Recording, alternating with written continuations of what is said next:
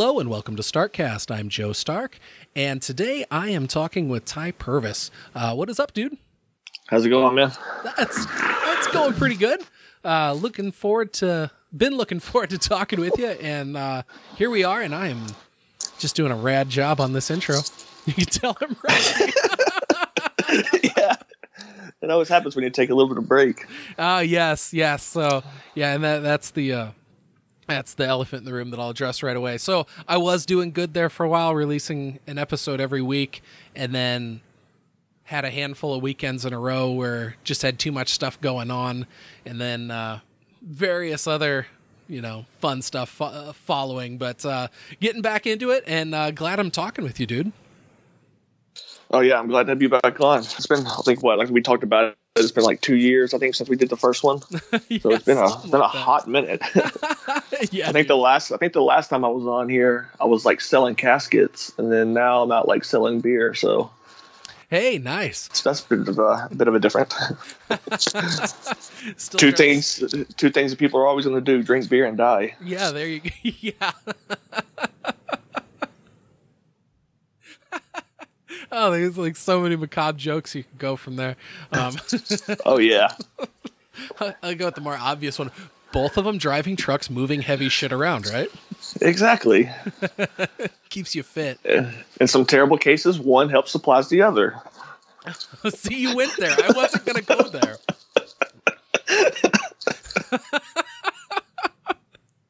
Maybe we should. Oh yeah, yeah. Maybe we should. I mean, because there's who knows the the one odd listener would be like, it's bad to drink and drive. yeah, exactly. That totally makes sense. It's like that's when you need, you need to put down the liquor there, uh, Wilson. Yeah, that's that's one of those things that um, always terrified the shit out of me is uh, the repercussions from drunk driving. You know, all the the huge fine, losing your license for a while.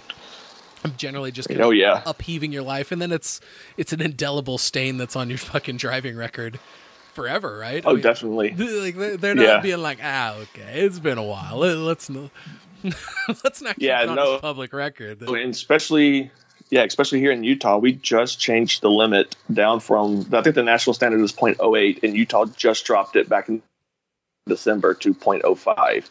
So like, and one of uh, one of the senators here who was against doing that, like, did this thing. He was like, because he took a breathalyzer test, he was like, you could basically wash your mouth out with mouthwash in the morning and be under over the limit.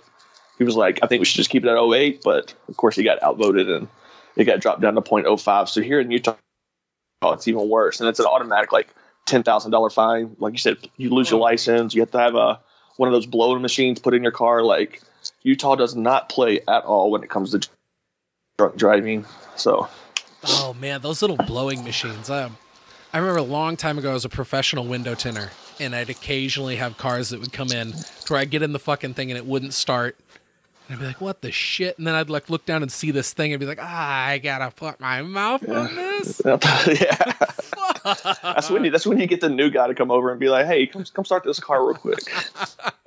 Well, at least you phrased it that way. Like I'm not touching that. Hey, hey, new guy, come over here and blow this. yeah, exactly,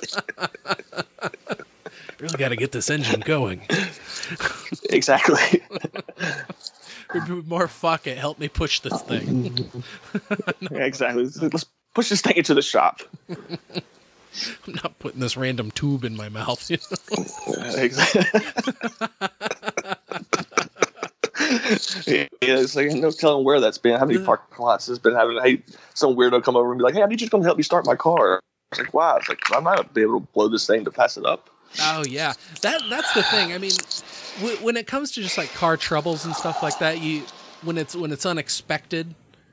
Yeah, I mean, it, you're gonna take your car in for an oil change sometimes, and you know, depending on how you keep your car, I mean, it might go in there as a hot mess. But when it's like a scheduled appointment where somebody's gonna be in every part of your car, it's like maybe clean it up a little bit before you take it in to get you know all four windows and the back window all tinted.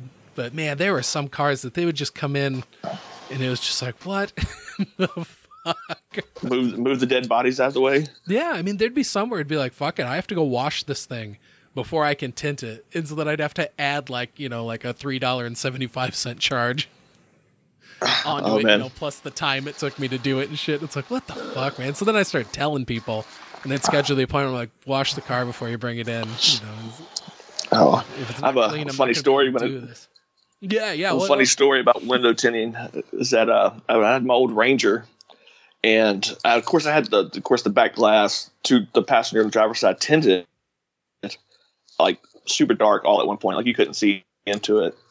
And so, at, I was working the bar one night. My truck got broken into, and they broke in my driver's side. And so, when they did that, of course, I went and got the window replaced, and I just never got around to tinting the window.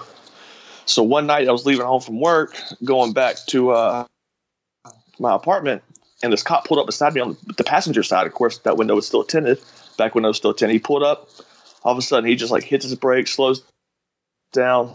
Of course, turns his lights on, pulls me over, and I'm like, okay. It's like I wasn't speeding, I wasn't doing anything.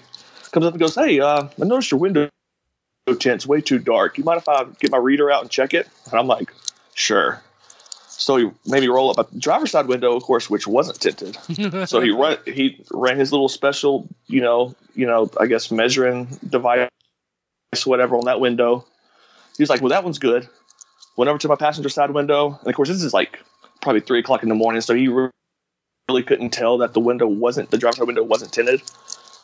Went over to the other side, did the passenger, and he's like, "Oh, well, this is like fifteen percent, state regulation seventeen percent."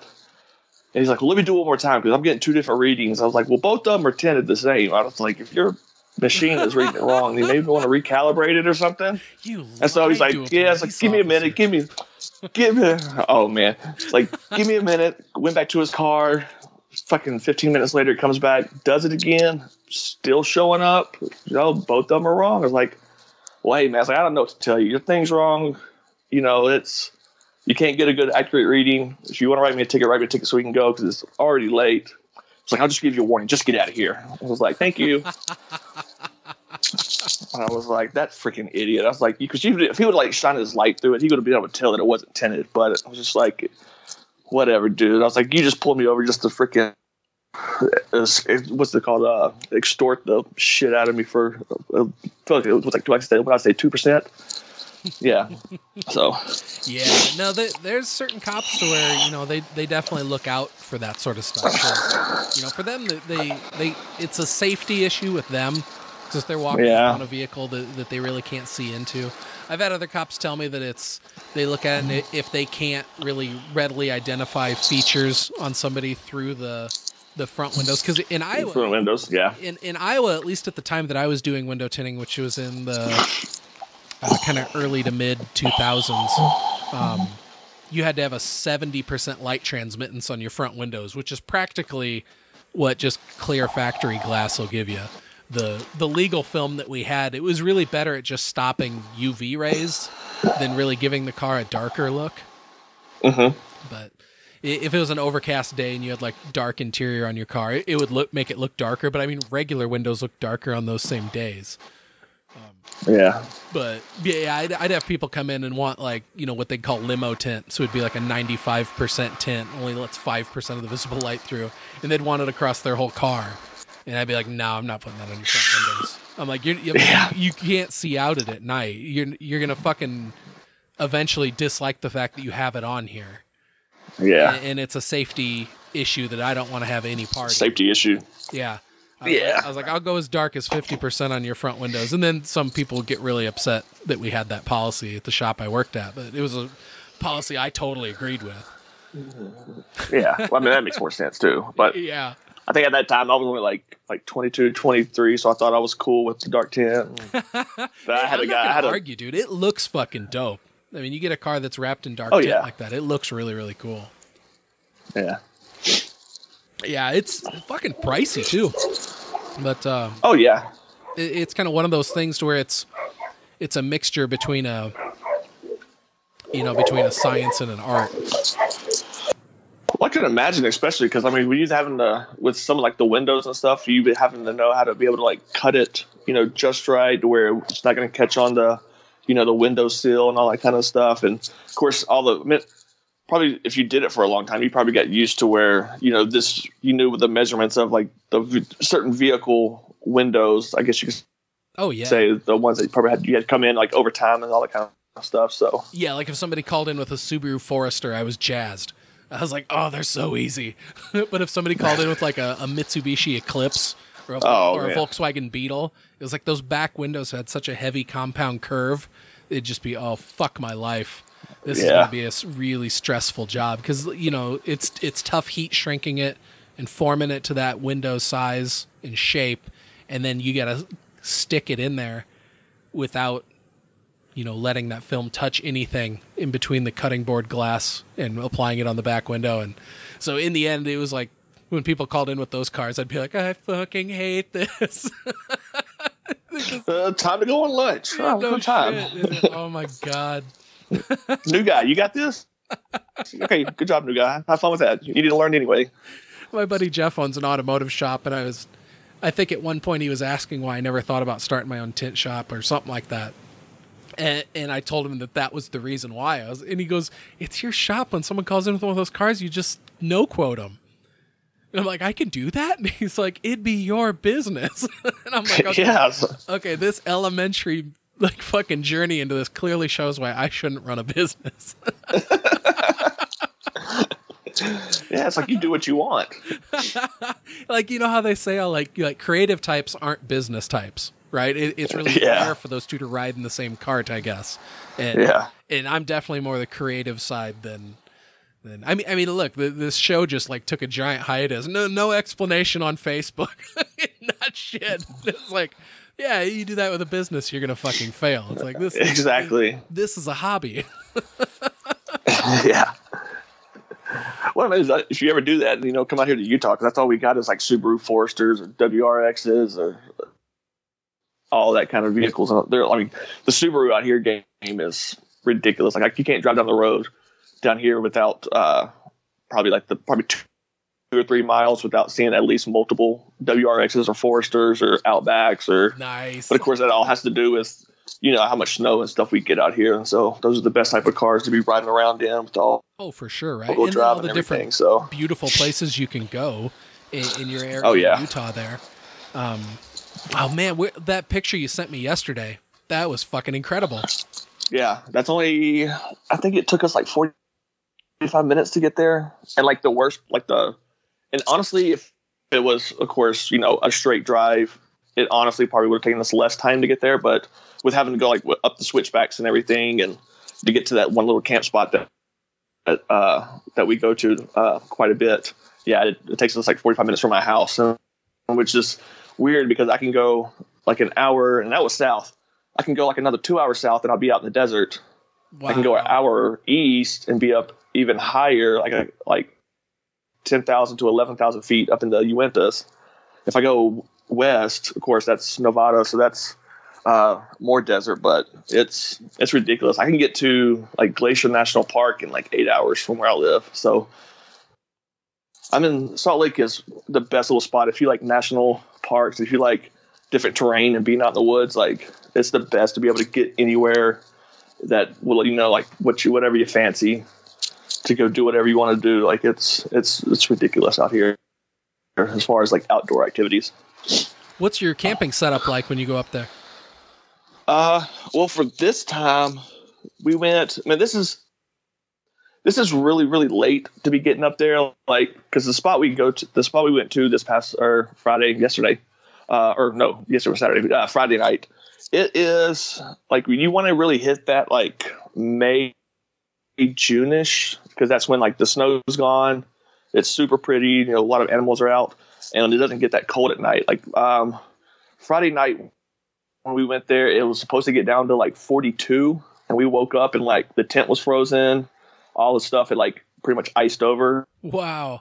When we got to, when we got to the camp spot, we had a cloud roll over for us, and for about a good 30 minutes, it did nothing but snow on top of us. And then all of a sudden, it passed and cleared up, and we were totally fine the rest of the night.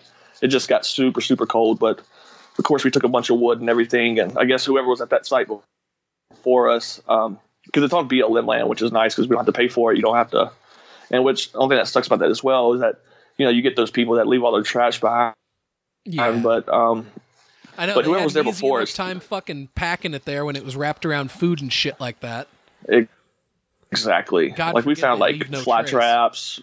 yeah, glass everywhere, and of course we had our two dogs with us, so we were just we picked up glass for like the first thirty minutes because I guess they put the beer bottles in the fire and they exploded. Like it was like whoever was here before us was just fucking idiots. Like it was. Uh, It- yeah, the, it, it pissed us off, but and they're fucking everywhere, dude. They are everywhere. If Yeah. there's fucking public land, those fucking assholes are going to be there. And it's like, why? exactly Why, why do you? I mean, clearly you come to this place because it's I- free, y- it's beautiful. Yeah, like it- take care of it.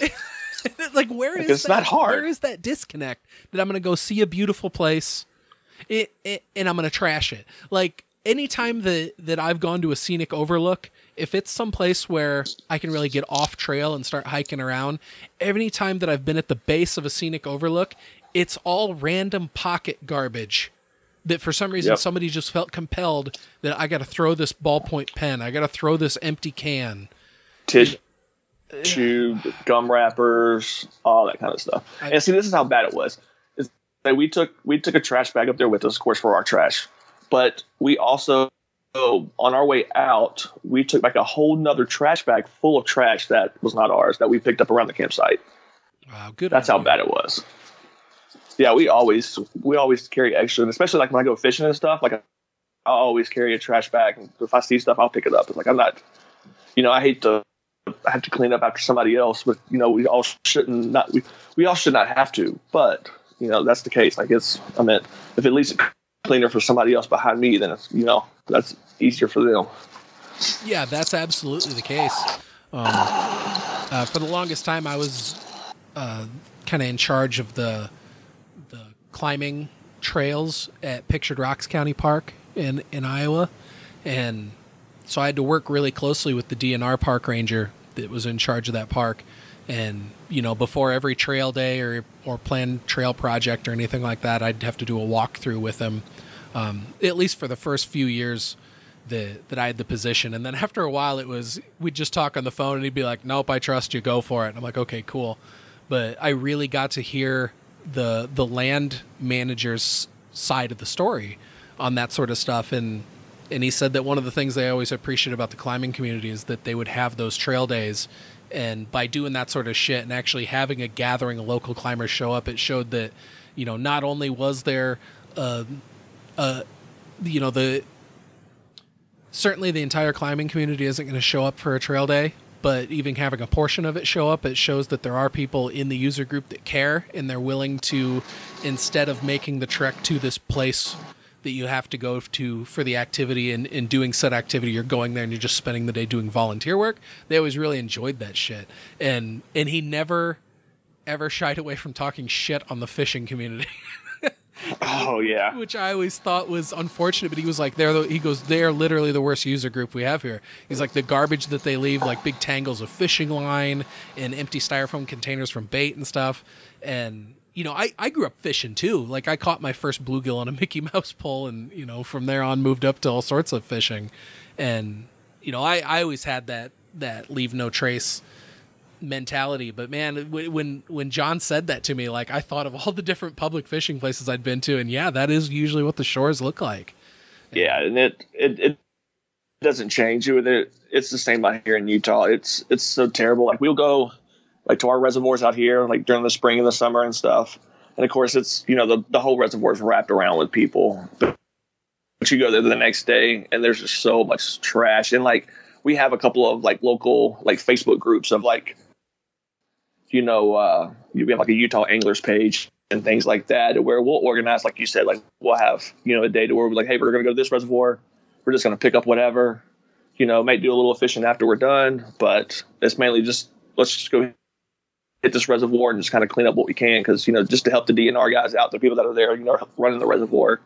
But yeah I, I totally agree with you on that because I mean as much as I love to fish and all stuff like that it's just it's the worst trying to get to a spot to go fish and you're having to step over or like left beer cans or like just fishing uh, line and all that stuff that people have just left. And it's just it's like it's so easy just to put it in a freaking grocery sack and carry it right back out with you. You brought it down there carry it out with you. Like it's not it's not that hard. Yeah yeah it, it's it's always been fucking crazy to me. And then you know with me going to lots of places for climbing it's like if there's a trail that goes to like a rock outcropping that you know not necessarily something you're looking over, but just something you can look at.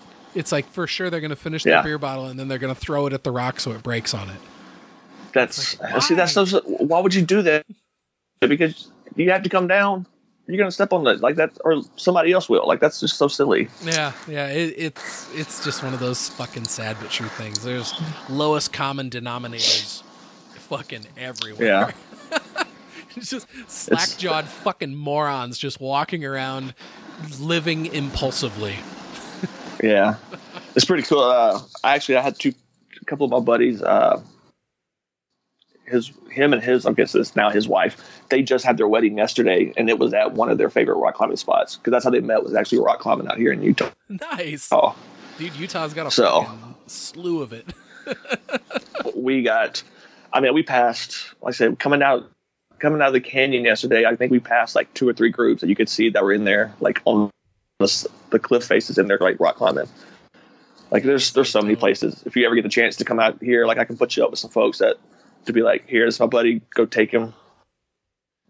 Yeah, one of the Like places. because I I've never rock climbed before, so I couldn't I couldn't what you call it. But I know a lot of folks that do. So That's awesome. Yeah, I don't know how you could be involved in the outdoor community in in, in any sort of capacity in Utah and not, you know, at least know people that that do it. It's it's such a mecca in in America for for all sorts of climbing. You know, Yeah. You guys have got just so many different types of places. I mean, like you were saying, you go one direction, you're in the desert. You go another direction, you're in you know really tall mountains and. There, there's all sorts of shit, man. There's exactly. there's some of like the the hardest sport climbing. I think it's it's called like Cathedral or St. George or something like that. St. George is down. Yeah, it's about three hours south of me. Yeah, yeah, and that's like there's a, a, a pro climber named Joe Kinder that has established a lot of super hard shit. That's it's it's about as close like right now to go to like the, some of the hardest like the big concentration of super hard cutting edge sport routes. You'd go to like Spain. And, and he's found pretty similar features in St. George. And then there's a conglomerate area called Maple Canyon, to where it's just a whole bunch of uh, it, it, it almost looks like really big like river rocks and stuff that are all just welded in with various other sand substrate and stuff like that. And it's just big walls of like these cobbles that you know they're slightly overhanging on some of them and stuff. And it, it, it it'd be almost like climbing up like a decorative fucking fireplace going up the outside of someone's house you know where they got all the river rocks just uh, mortared together. Yeah, that's crazy. yeah it's fucking Yeah, 'cause I nutty looking know- dude because I know a lot of guys like when they go down to like Moab area and stuff like that and go rock climbing because that's all like the slot canyons and everything. oh yeah They got to do a lot of canyoneering down there and go climb and everything. And then, like I said, where we were, there's more like um, just basically like cliff faces and everything. That that's what that more of it up here is. And then of course, like I said, and of course we're close enough to where if you wanted to go out to like Yellowstone, I mean, I think Yellowstone from here is only think maybe eight hours, eight to ten hours. I think it is because it's only ten hours to LA, so I think it's a little bit closer to get to Yellowstone from Salt Lake. But still, like it's yeah, it- climbing out here, like it's one of the biggest things. I mean, there's uh within I can leave my house right now, and probably by the end of this podcast, I could be at a climbing gym. That's how close the nearest one is. Like they're everywhere out here. Oh, I, I yeah, I bet. You know, if if you got a user group, then hell yeah, that's going to be a um, you know, a viable business model there for sure. Um, there's uh, I think that I think that maybe there's like a gym getting built here in Cedar Rapids. I don't know. There's been like rumors about it forever, but like I, I just have my my garage uh, bouldering wall that that I built that it's like half of it's like 13 degrees overhanging and then the really steep wall is like 55 degrees overhanging and then it's like full roof up above it and everything and Nice. yeah i'm, I'm I, I let myself get into such terrible shape that like that was like part of the like like i was kind of telling you earlier before we started recording that when you go back and look at the history of the hiatuses this show goes on usually a big reason that that happens is is i, I just have like a crash of sorts and and and you know go through like a period of depression pretty much. And and a lot of that stems from just self-image that you know when i got those injuries and then climbing wasn't a huge part of my life anymore i started gaining weight back and it's like i haven't backslid all the way up to my the heaviest i was ever at but man i got close enough that um after just seeing myself in family vacation photos, I was like, ah, fuck, you fat asshole. What the fuck are you doing? you know, and it was like, no, I just go through a period where it's like really hard to like myself. So then it's really hard to believe in yourself fucking doing anything. And it more or less culminated with like really pushing me back into the gym. And like I went out and cleaned up my garage and because half of it's a climbing gym and the other half is just like a regular gym. And really getting after it. And so now for about um, I think it's been close to a month, if not slightly over a month, somewhere right in there. I've been eating real healthy and I've I've dropped a bunch of weight, and it, it feels good to be getting out into the gym again. And I, I'm just more stoked on climbing than I have been recently, and so been getting after that in the gym and actually got outdoors last weekend and got on a rope. I didn't climb anything. I just did some rappelling and found out that I'm still too fat to rappel. it was the, one of the most terrifying rappels I've ever done in my life. Because uh, rope start giving a little bit more than it should.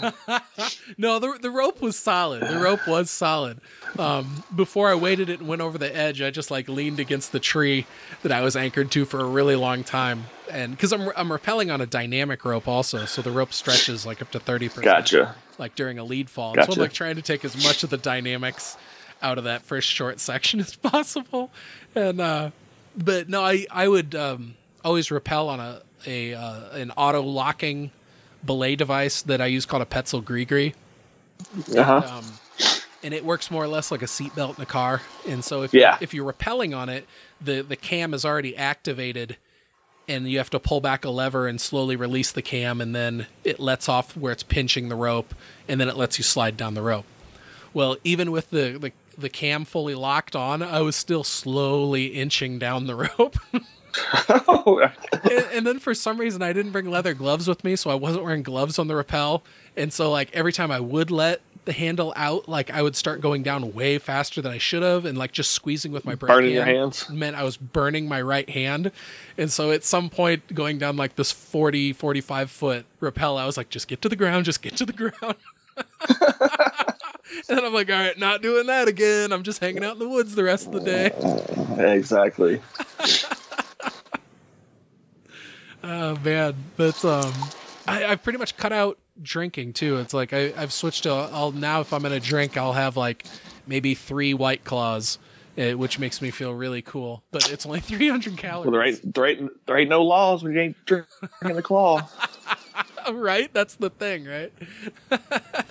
Well, yeah, yeah, we just uh, we just got a big hit in Utah. Of course, that that whole like seltzer phase has hit us out here, and one of the local breweries here actually makes theirs, and they're the only one that actually kegs it right now. And so, like all the bars, it's been the easiest thing for me to sell into there because everyone's on that kick. But like theirs is only like 80 calories, it's zero sugar, like, and they have like two flavors.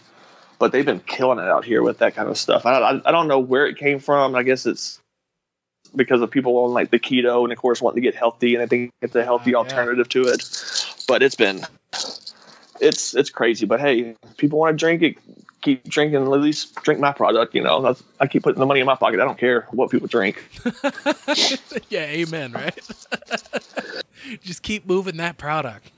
exactly, and that's the big thing too. Like we got like uh, I was supposed to fly back home to Mississippi like in October, and then the Utah Senate passed the law to where we're jumping from uh, 3.2 percent by volume or 3.2 percent by volume and like four percent alcohol to five percent alcohol, which is gonna which is like the national standard, I guess you would say.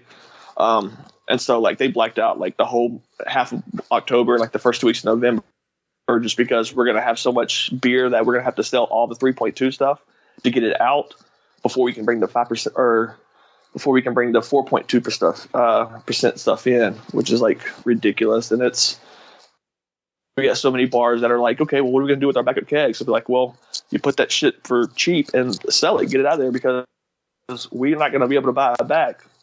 So, Yeah. but it's it's it's a headache right now of having to get everything switched over. Like come the end of the end of I think the, the last quarter of October, like the Kroger's and Smith's, which is one of our grocery stores, all the major market stores are stopping orders until they get uh, to that November 1st date when we can put product in. And then like the gas stations here are going to run all themselves out of beer. So the pretty much the only two places you'll be able to get it is uh, at a bar or at uh, the, the state liquor stores. So it's it's a headache. I can't wait till the switch happens and it's over. We get everyone pretty much stocked back up with the five percent stuff and be done with it. Yeah. I, wow, that sounds like a big headache. But I mean, I suppose in the end, if you know people are going to be able to drink uh, Well- beer and stuff, that's a little bit stronger. I mean, two point three. That just sounds like. Yeah, three point two is is well. This thing about it is, Oh, is like people always look at it. Yeah, three point two, and people always look at it as like, oh, you know, it's only three point two percent. I can come to Salt Lake and I can drink, you know, so much and not get trash. It's like, yeah, but you're coming from like Podunk, Florida, where the elevation is like thousands of feet below us. Mm, that's a that really little good point. that you you come up here to Utah and the elevation switches on you by a couple thousand feet. You're you know you're basically taking in a lot less air, so your body's having to work and process a lot more. You're gonna get drunk plenty fast. Trust me. Like it's not. That's not a walk in the park. Because I learned that lesson when I moved from Mississippi. I was like, oh yeah, you know, I could kill a 12 pack and be totally fine. I got up here and I was like, yeah, this is freaking ridiculous. How am I drunk off like three beers? And they're like, yeah, it's elevation. I'm like, oh, yeah, well, that makes more sense. wow. What what elevation are you guys at? Uh, so here in Salt Lake, actually, I downloaded an elevation up the other day. I don't know off the top of my head. Um, I don't mean to put you on the spot. oh no, it's all good. I, I think I think we're at 740 in the town that I live in. Yeah, we're at four hundred and twenty-three, four hundred twenty-three thousand. Jeez. Yeah, so um, yeah, it's pretty. 42,000. 42 you're 4200 excuse me not 1000 4200 It's like you're in the depths. yeah of 42 fun. yeah yeah no no no 4200 my bad yeah so they, we're right right above that Like that's some like vertical limit stuff. yeah Do you remember that terrible movie with Chris O'Donnell? oh don't even that was so terrible dude years and years ago um, okay so there's a, a state recreation area that has a man-made lake and it's real close to where i live. And so that's like one of my go-to places to get like a hike in. And when when the kids were really little i think we just had the one. We had our first one and we were out there walking and it was a really windy day and there were all these white caps on the lake and it was really pretty. And we noticed all these dudes wearing like wetsuits and we're out like windsurfing. And so then we're walking past part of the lake and this guy is like standing there. He's an older guy and he's got like a big goatee and like long like gray hair and stuff he's wearing a wetsuit. And this guy was really really stoked on windsurfing. And so like he started talking to me and then at one point like he had asked if you know if i do it and i was like nah i was like I, I i rock climb and stuff and so then he latched on that and got really really excited and launched into the the the intro part from vertical limit where where they're all climbing as a family and then there's a fall and they tangle up with other people and they're all just hanging out in space from like one piece of fucking gear or something like that and the dad is screaming at the at the at the son that he's got to cut the rope to save his daughter and so this guy's like like really going for it like trying to win an academy award out on the side of this fucking lake going for it, yelling about how you gotta cut the rope to save your sister and shit. And he's like, Is it like that? Is that what it's like? In that moment, I'm like, I should say, Yes, it's just like that. Every time Oh, yeah, climb, totally. somebody dies. like, what the fuck? if ain't nobody dying you ain't having fun But that was seriously like, have you ever had a conversation with somebody where they're giving you such an intense ear beating that it has triggered your flight or fight response? Or your fight or flight oh, response? oh trust me. and, and like every part of your being I'd- is like just turn around and run. Like don't even let him come to an end of his sentence. Just turn and run. See, I did that because all my years of bartending, I've run into those people all the time, and I always Oh, luckily, you're trapped. I always, yeah, and then it always sucked when I was working by myself because when I was working with somebody else, I'd be like, "Yeah, man, that's that's really cool, dude," and I'd be like, "Hey, Ashley, can you get his drink for me real quick? I gotta help this person," and I'd put it off on somebody else. but when you're sitting there by yourself in the bar, it's like you can't, you just of, and especially when they're like one or two people in there, because the other person you probably didn't want to talk to either when you're bartending. So you're like, you're just kind of stuck, and you're just kind of like, okay, man, that's that's cool. It's like you just trying to like turn up the music a little bit louder and you know do everything as you can. They just want to keep on telling you about you know whatever it is. Wow. Yeah, man, that that would kind of happen when I worked at a convenience store. Only it would be I mean, because sometimes people come in and then they just like post up like over off to the side on the counter, and be oh, like, oh yeah, like, oh, I didn't ask for this. and you're sitting there trying to help other customers, and they're trying to keep their story going, and you're like, bro, like I'm trying to, I'm trying to work here. it's like read the body language. Am I never squared up, pointed at you? exactly. I clearly just, don't care. just some people they don't they just don't get it. But I mean, hey, social cue social cues are important. Yeah, or they'd have the people that would just hang out and just like occupy one of the two registers and just do nothing but just buy scratch tickets over and over again. And it's like, am, oh, man. Wearing a little weird green visor? Like I am not working at a fucking casino here. It's like buy your scratch tickets and fuck off into the night. I do not want to stand exactly. talk to you. Because if you're not winning them here, maybe the next gas station down the road, you can win them there. or then if the people who would come in and ask, like, is the big one already been won in that sleeve?" It's like I don't know. I don't keep track of that and then they get mad if you didn't know. Yeah. You're like, "Fuck, man! It's a, yeah. a chance." All right. it's so it's so funny. Go ahead. we have a buddy here. We have a buddy here who uh, we when we go on like vacations like that, we go camping up in like Idaho or we go to Vegas or something. He uh, I don't know how he does it, but he'll go to like because in Idaho they have like vending machines that you can just go up there and like get the tickets out of yourself. Like you don't even have to talk to like the registered person. And for some reason, he'll go in and put like 20 bucks in. He'll buy a bunch of one cards. He'll buy a bunch of $5 cards. And then somehow he'll always hit like 500 to a $1,000 on one card. Woo! And it's like, you little shit. it's like, yeah, I was like, you're buying the beer now. Thanks, bud. well, that person clearly has a system worked out. I don't. I think he's just lucky. I mean, the rest of his life is kind of a mess. So it's like, hey, if he gets that, it's good for him. I like how you quantified it. yeah. That's fucking hilarious. oh man, when, when, you were talking about all the people with their uh, like all-wheel drives and stuff in uh, in Utah, I, I, just recently bought a '99 Toyota 4Runner uh, SR5. It's uh, it, it's in it's in pretty good shape considering it's 20 years old, but I am man, I am so stoked to finally have something that's four-wheel drive.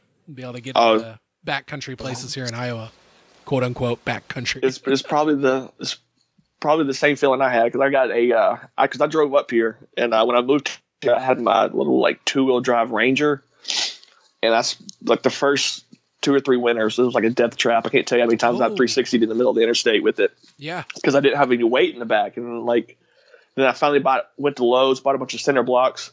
So every winter, I would just, you know, take them out of my storage unit and put them all in the back of my truck. But then I finally sold it, and I got a 01 Xterra, and that oh, just like you so said, like it's dope. I can. Yeah, I found one. It was an 01, and when I bought it, it was it only had like 130,000 miles on it, and I've only put, and I was like three, almost three years ago, and I've only put at now it's at 148,000 miles. So like wow. it's it's still under there. Yeah, it's still very low mileage for the year it is, but there ain't a place out here that I can't get to with that thing. And the four wheel drive is nice. I almost almost kind of screwed it up. Well, I mean, it really wasn't my fault. It was the timing belt went away, uh, gave out on me, and oh yeah. Luckily enough, with the with that motor, it's I forgot what it's called. It's like a uh, it's an interference engine. Not it's not a interference engine. Yeah. And so like I took to my buddy's shop, and he was like, "Dude, it's like I don't know how you didn't like break a rod in there. Yeah, yeah. How He's like, you, you got lucky. Slam a fucking piston head into a valve, or let alone yeah, several valves exactly. just fucking. Ugh. Yeah, those interference yep, engines he, are no joke. That's what I ran into with mine too. Is that I, I got it and then after the fact, uh, my mechanic, who's who's um, a, a really good friend of mine too, was like, "Dude, you didn't ask about the timing belt." Like you should have worked that into the deal that they had to pay for that. And so right off the bat, I had to get the fucking timing belt changed, and And Yeah. it's that's expensive as fuck, isn't it?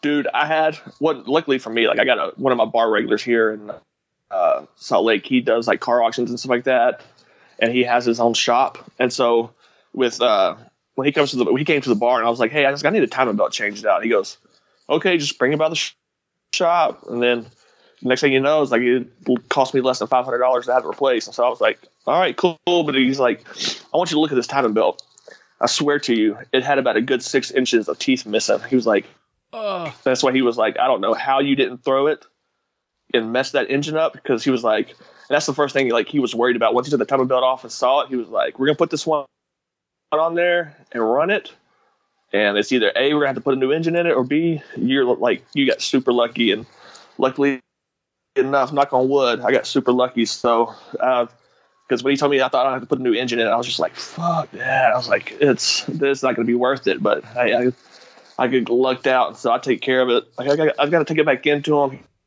here pretty soon, and I'm gonna have him because I think the only thing left that I haven't replaced on it yet from like the original parts is like the alternator and the starter.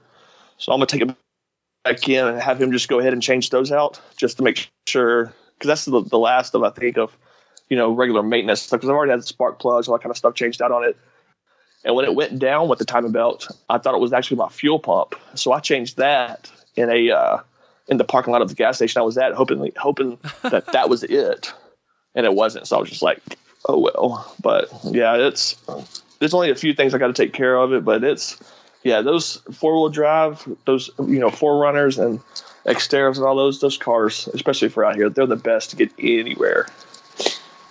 Yeah, I remember the the first time the the Xterras came on my radar. It was a commercial on TV that showed people, and they had them like out in the back country, and there was a, a tent that you could like basically just leave the hatch open, and there was a tent that hooked directly around to it to to give you extra space where you can just camp right inside the vehicle, where you just fold the back seats down, and then you got this space right in there. And that was one of the things I was stoked to be able to do with this 4Runner is you know just more or less get like a mosquito net or something like that with a bunch of magnets around the ends where you can just kind of Just run it off the top, yep yep just, run, run, right it to the top. bottom. Yep. or it's like i- if if I So get easy. to a point where I'm feeling super baller, you can get one of those thousand dollar tents that mounts up on top of the vehicle, like Oh, yeah. fucking Safari. yeah, everyone everyone Friday night that came up like past us because where we were, there's more camping like up the mountain a little bit, and so like everyone that came past us, it was nothing but 4Runner, Tacoma, uh, uh, what's the new ones, FJs, you know, Yeah. Jeep, you know, that's basically all everyone had. And luckily enough, like the girlfriend, she only has like a Nissan Rogue, and she got up there fine.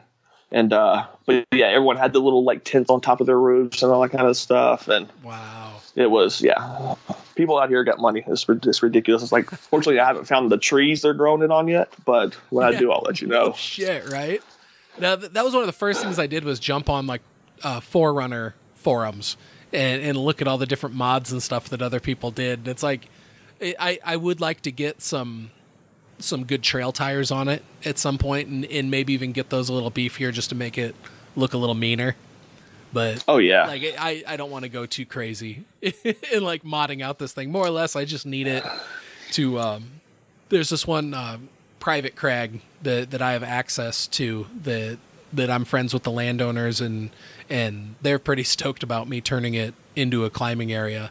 Um, not necessarily, you know, just more or less just something to where if there's people in their family that want to get on it, then they can go do it, and then you know me and my family can, and I could you know take select friends out there and shit, just as long as they know about it beforehand. But the only deal is, is there's a, a level B road that's involved getting out there, and my Saturn would not cut it.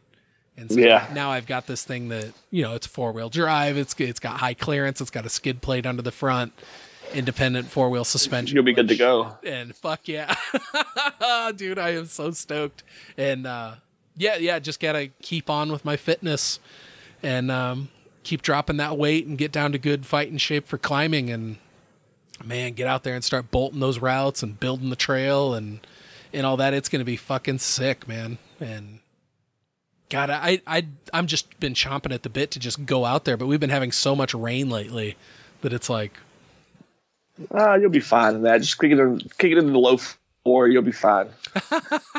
yeah, these these places are like if if it's been raining and shit like that, it's like I have no motivation to go out to the climbing places in Iowa because you're you're you're just gonna go on the worst slip and slide of your life. Yeah, I would imagine.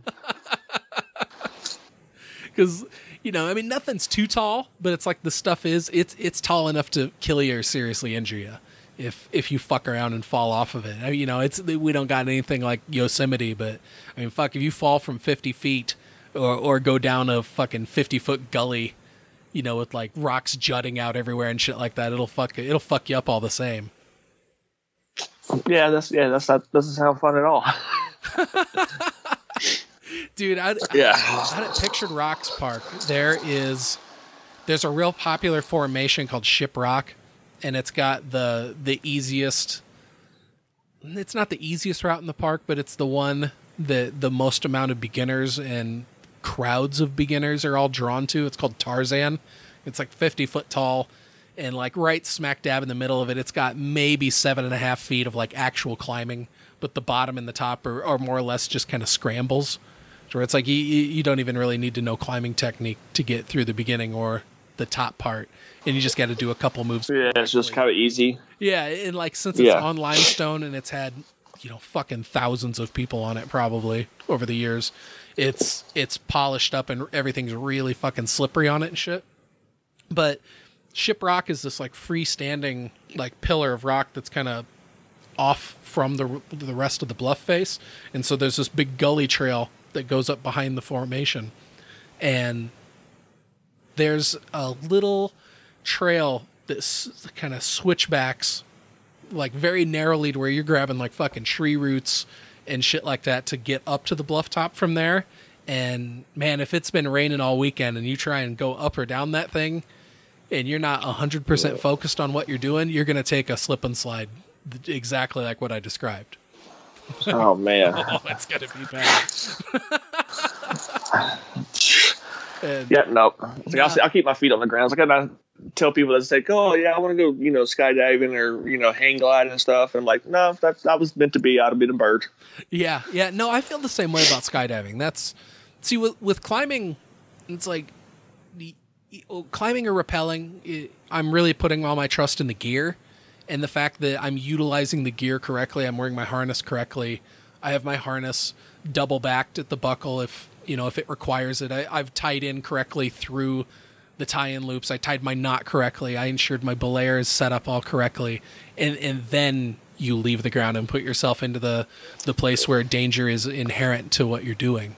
Um, if you've done it all correctly, you're fine. But with with skydiving, there there's an element where it's like you're just out there, and it's like yeah, you Yeah, can you can't check your shoe. you can't pull that chute on the ground. I don't know. There's just been too many cases where, especially like in the climbing community, there's a lot of people that'll get into base jumping and, and wingsuiting and stuff like that. And like I, I like I don't follow any sports. And the closest I get to it is kind of following what's going on in, in professional climbing and, and climbing news updates and stuff like that. And I've just read way too many things about you know famous climbers that that died. Um, if if you watched Free Solo, I don't know if they directly name him or if they just allude to him, but there was another soloist named Dean Potter that that died recently, and and they they almost kind of make it sound like he died free soloing when they bring him up in, in free solo, if I'm remembering all this correctly. But really, he died in a, a wingsuit accident. He, he was Oh, that's- in, in Yosemite, and Yeah. that one hurt, you know. and, Oh. and so that's just too close to the edge. I, I wouldn't want to do that. And and the other one that's it's like right at that same level. It's a similar a, a similar rationale is that I would never want to get into spelunking. Like the thought of getting on my stomach or on my back and like exhaling all the air out of my lungs so I can shimmy past a tight spot in a cave, and and it's gonna get up bigger on the other side. No, Nope. that that, Nope, nope. is an entirely different sort of terror to me. To where Yeah. And, and it's not even like the darkness part of it too, because I'm not afraid of the dark at all. But it's just getting the tight spaces of getting stuck. yeah, Yeah, no, I'm good. I'll stay above ground. That's where I'm supposed to be. like I remember being like a little kid and like having my my my older cousin like trap me in a sleeping bag or something like that. It just no, that would that's fucking terrifying. I, I can't I can't abide that. Like I, I don't know. I I pride myself on my ability to keep my cool at most times, but I don't think I could in a situation like that where I felt constrained all around and I was. I mean, there's how many times have you read a fucking news blurb about caver, spelunker dies, couldn't retrieve body from where he's stuck at. So now he's just now exactly. He's, now he's one eyed trapped Willie. there for seven days. yeah, exactly. That man. Fuck It's like, that. yeah, he's he's way too down in there that even the rescue team don't want to go get him. Yeah, you should have been down there in the first place, bud. yeah, yeah. I don't know because there's a there's a cave at Pictured Rocks, and it goes back like over hundred feet into the bluff or something. And it has squeeze spots in it, and I'd run into those people that would be coming out of the cave, and they'd be wearing like, you know, like volleyball knee pads and shit like that, and they'd be just goddamn filthy from crawling through fucking mud and what's probably bat shit. Uh, fuck that. Fuck that shit. They're like, "Well, like, yeah, you're scared to do this, but you'll go climb that 50 foot route. And I'm like, if at any point I'm scared, I can just tell my belayer to lower me. and then I on terra firma. exactly. There ain't nobody. There ain't nobody there to pull your ass out of that hole. Yeah, especially if you're a fucking fat bastard. I'm fucking squeezing into there. I mean, even at my skinniest, I was still fucking 200 pounds. Like, fucking doing that. Well, yeah, that that'd be the worst part about it too. Is like you know you're the one that gets you know you get through the whole first. You're all good to go. Next thing you know, you got Jimbo behind you, and all of a sudden you're stuck. So people behind you can get out, but yeah, you're stuck in the hole because you can't because Jimbo's stuck now. It's like, come on, man. That's fucking terrible. I hadn't even considered that, dude. Um, you know, one thing I will do though is if there's like an actual cave tour, like going through something something that's set up and it takes you know tour groups through a cave and stuff. I love those. Those are awesome. But it's like okay, this is this is not the same as like real spelunking, and I'm sure people who are hardcore cave explorers like really turn their nose up at, at guided tour uh, guided tours of caves, right? Oh yeah, I'm sure. Like it's it's got to be that because I'm sure they're, probably like, oh well, you know, that you know they're going to those guided tour with like you know there's paved walkways down in there with handrails and stuff for people to hold on to, and you know you got the lights with you know with the certain stalagmites and all that stuff, so, you know, showing. And they probably look down on it, but it's like, hey, it's like you enjoy what you want to enjoy, and we'll uh, stick to the safety protocols. Yeah, for real. My wife and I did one of those in uh, Colorado's, either in Colorado Springs or just outside of it. It was called Cave of the Winds, and it, it, you know it had floors that were paved like fucking sidewalks and shit, and stairs in it, and everything was lit up with lights, and and they had a you know every every cave I've been into they had a rule where they don't want you touching anything because the oils on your fingers will then transfer onto the rocks, and then the water will not deposit minerals on the rocks, and so the rock is effectively killed. Because in a way, rock is kind of living in that, you know, water minerals that are in the water will transfer onto the rock before it drips off. That's how you get stalactites and stalagmites. And Oh yeah, and once you've touched it, like the oils from your the oil residue from your hands will destroy that. And basically clogs its pores.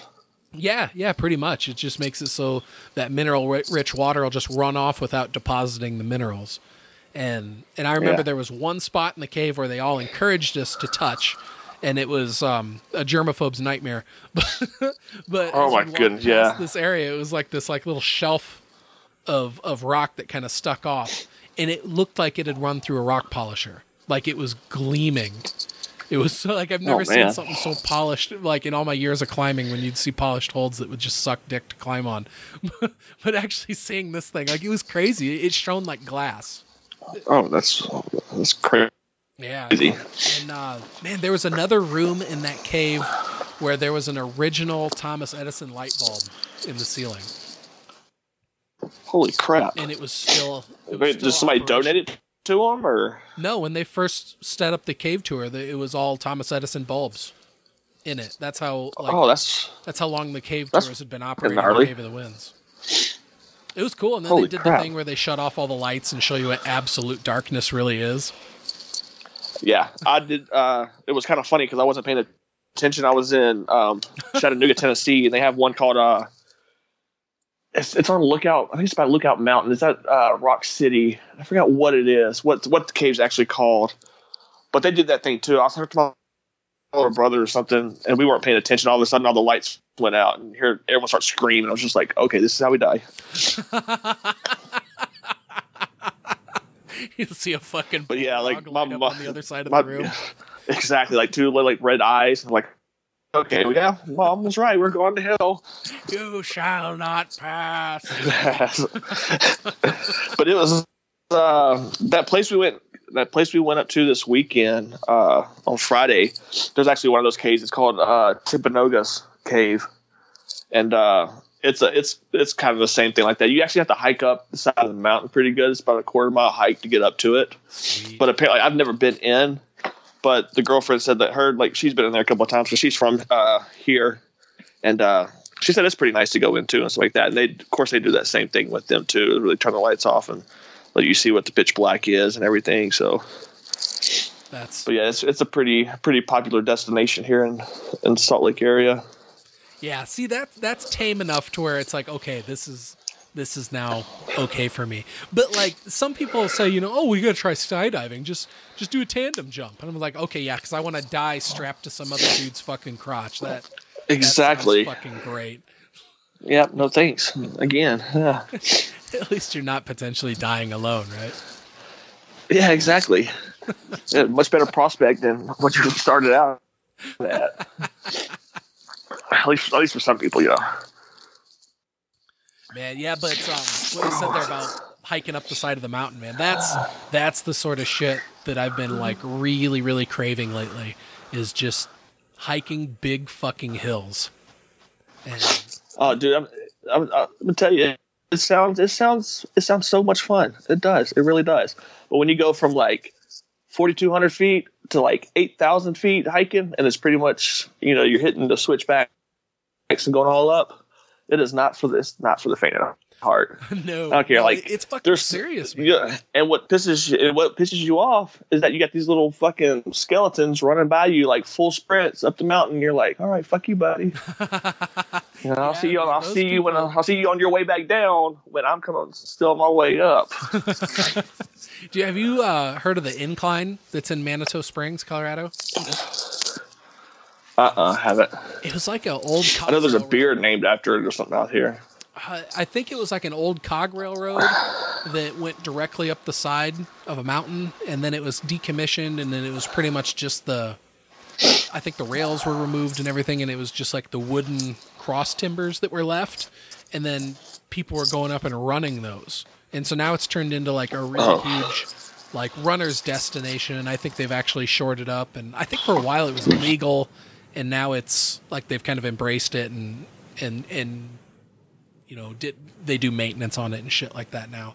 But man, looking at pictures of it, it was like that looks amazing. I mean, it's just this narrow track of basically just really wide wooden steps that just go straight up the top of this huge fucking slope.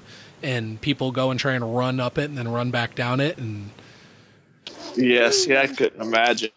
and that's just. I mean, one of my like, that's the funny thing about it is, that one of my favorite hikes here. It's up to uh, we it's up to uh, what we call the Three Sisters because there's three lakes. It's like Lake Blanche, Lake Mary, and I forget what the last one is. Um, but it takes like like a, the hike going up. It's like three hours long, but you can get down it in like an hour and a half. As far as like the way the, of course, with this the way you're like moving and, and how your body's kind of like, of course, with gravity pulling you down a little bit quicker than going up. But yeah, it's it's such a pretty hike to do, and there's always people up there. But once you get up there, I mean, you're it's a beautiful sight to see, and it's it's really really right. Like the thing, this summer, they said it was really crowded as far as people going up there because not a lot of many, uh, not a lot of people used to do it, but with um, they did this like whole initiative here in the last like summer or two of a lot of people trying to clean up the trails and stuff because they're trying to get Salt Lake back in the running for like the Olympics and stuff again. And so they're trying to make our area more touristy to bring more people back in. And so luckily for us, they're cleaning up a lot of stuff they should be, you know, should have been taken care of already. But them cleaning up the trails and everything and uh, has been really helpful with all that. Yeah, dude, I, I, I hear about the potential of doing a hike with an eleva- elevation gain like that, and it just makes me salivate because like the biggest gains we get here are like you know like 200 foot between the top of the bluff and, and where the river runs through, which is big for Iowa. But but to really do burly hikes here, you gotta you gotta incorporate lots of ravines where you're going up and then back down and then up and then back down to like really make it a killer hike. And and there's a pretty decent trail for that right close to my house, but like you I I can link it together. Like the most I've done is it's it's a loop, and so I've linked it together three times before where I've done it one direction and then turned around did it the opposite direction and then turned around did it the opposite direction again. And i think it turned into 32 floors of elevation gain. So Ooh, more or nice. less only like 320 feet but it's not ca- counting any of the downhills. It's just all counting gain.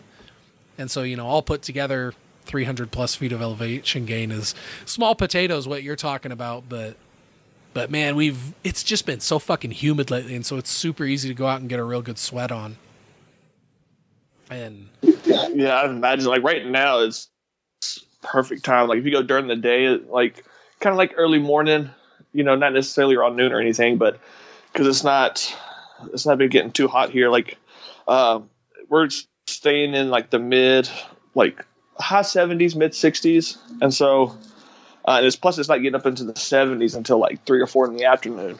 So like this is right now, like right before it starts snowing again and everything, getting up there, like you you take like a light jacket because by the time you get up to where you're going, it's going to be a little bit chillier than where you are down in the canyon, of course. But yeah, this this is the perfect like doing those kind of hikes right now because it's it's not super hot, it's not super cold either, and usually like there's but this time of year more people are getting ready to get all their skiing and stuff going on, and so there's not many people on the trails. Yeah, this has been an unseasonably hot September for us. It's been in the 80s fairly consistently with like 100% humidity. It's like what the fuck is going on? This is this does not feel like September in Iowa. It's I'm I've been worrying that it's going to be one of those shit years where it's just goes from really hot and gross to to cold and we don't get those nice temperate days where you can just be out in, in you know jeans and like a light hoodie or even like a t-shirt if it's sunny out and it's about perfect. Like those are Yeah. the, those are the, my favorite days in the woods. Um, but Yeah. I, I'm also looking forward to it to being winter. Really, I, I'm the older I get, the more I look forward to winter. I don't know why. Oh man, I like I was I tried to fly fish as much as I could this summer, and I only got I only got to be able to get out like two or three times. But now, like I'm at the point now where I'm like, I need just need the lakes to freeze over so we can go ice fishing. Like that's what I'm looking for. I, I did a lot of ice fishing when I was a kid, but I haven't done it in years and years. Oh yeah, like the past two winters, I got in, into it. I got into it pretty heavy, and that's it's it's to me it's so much fun. And like it's a different type of fishing.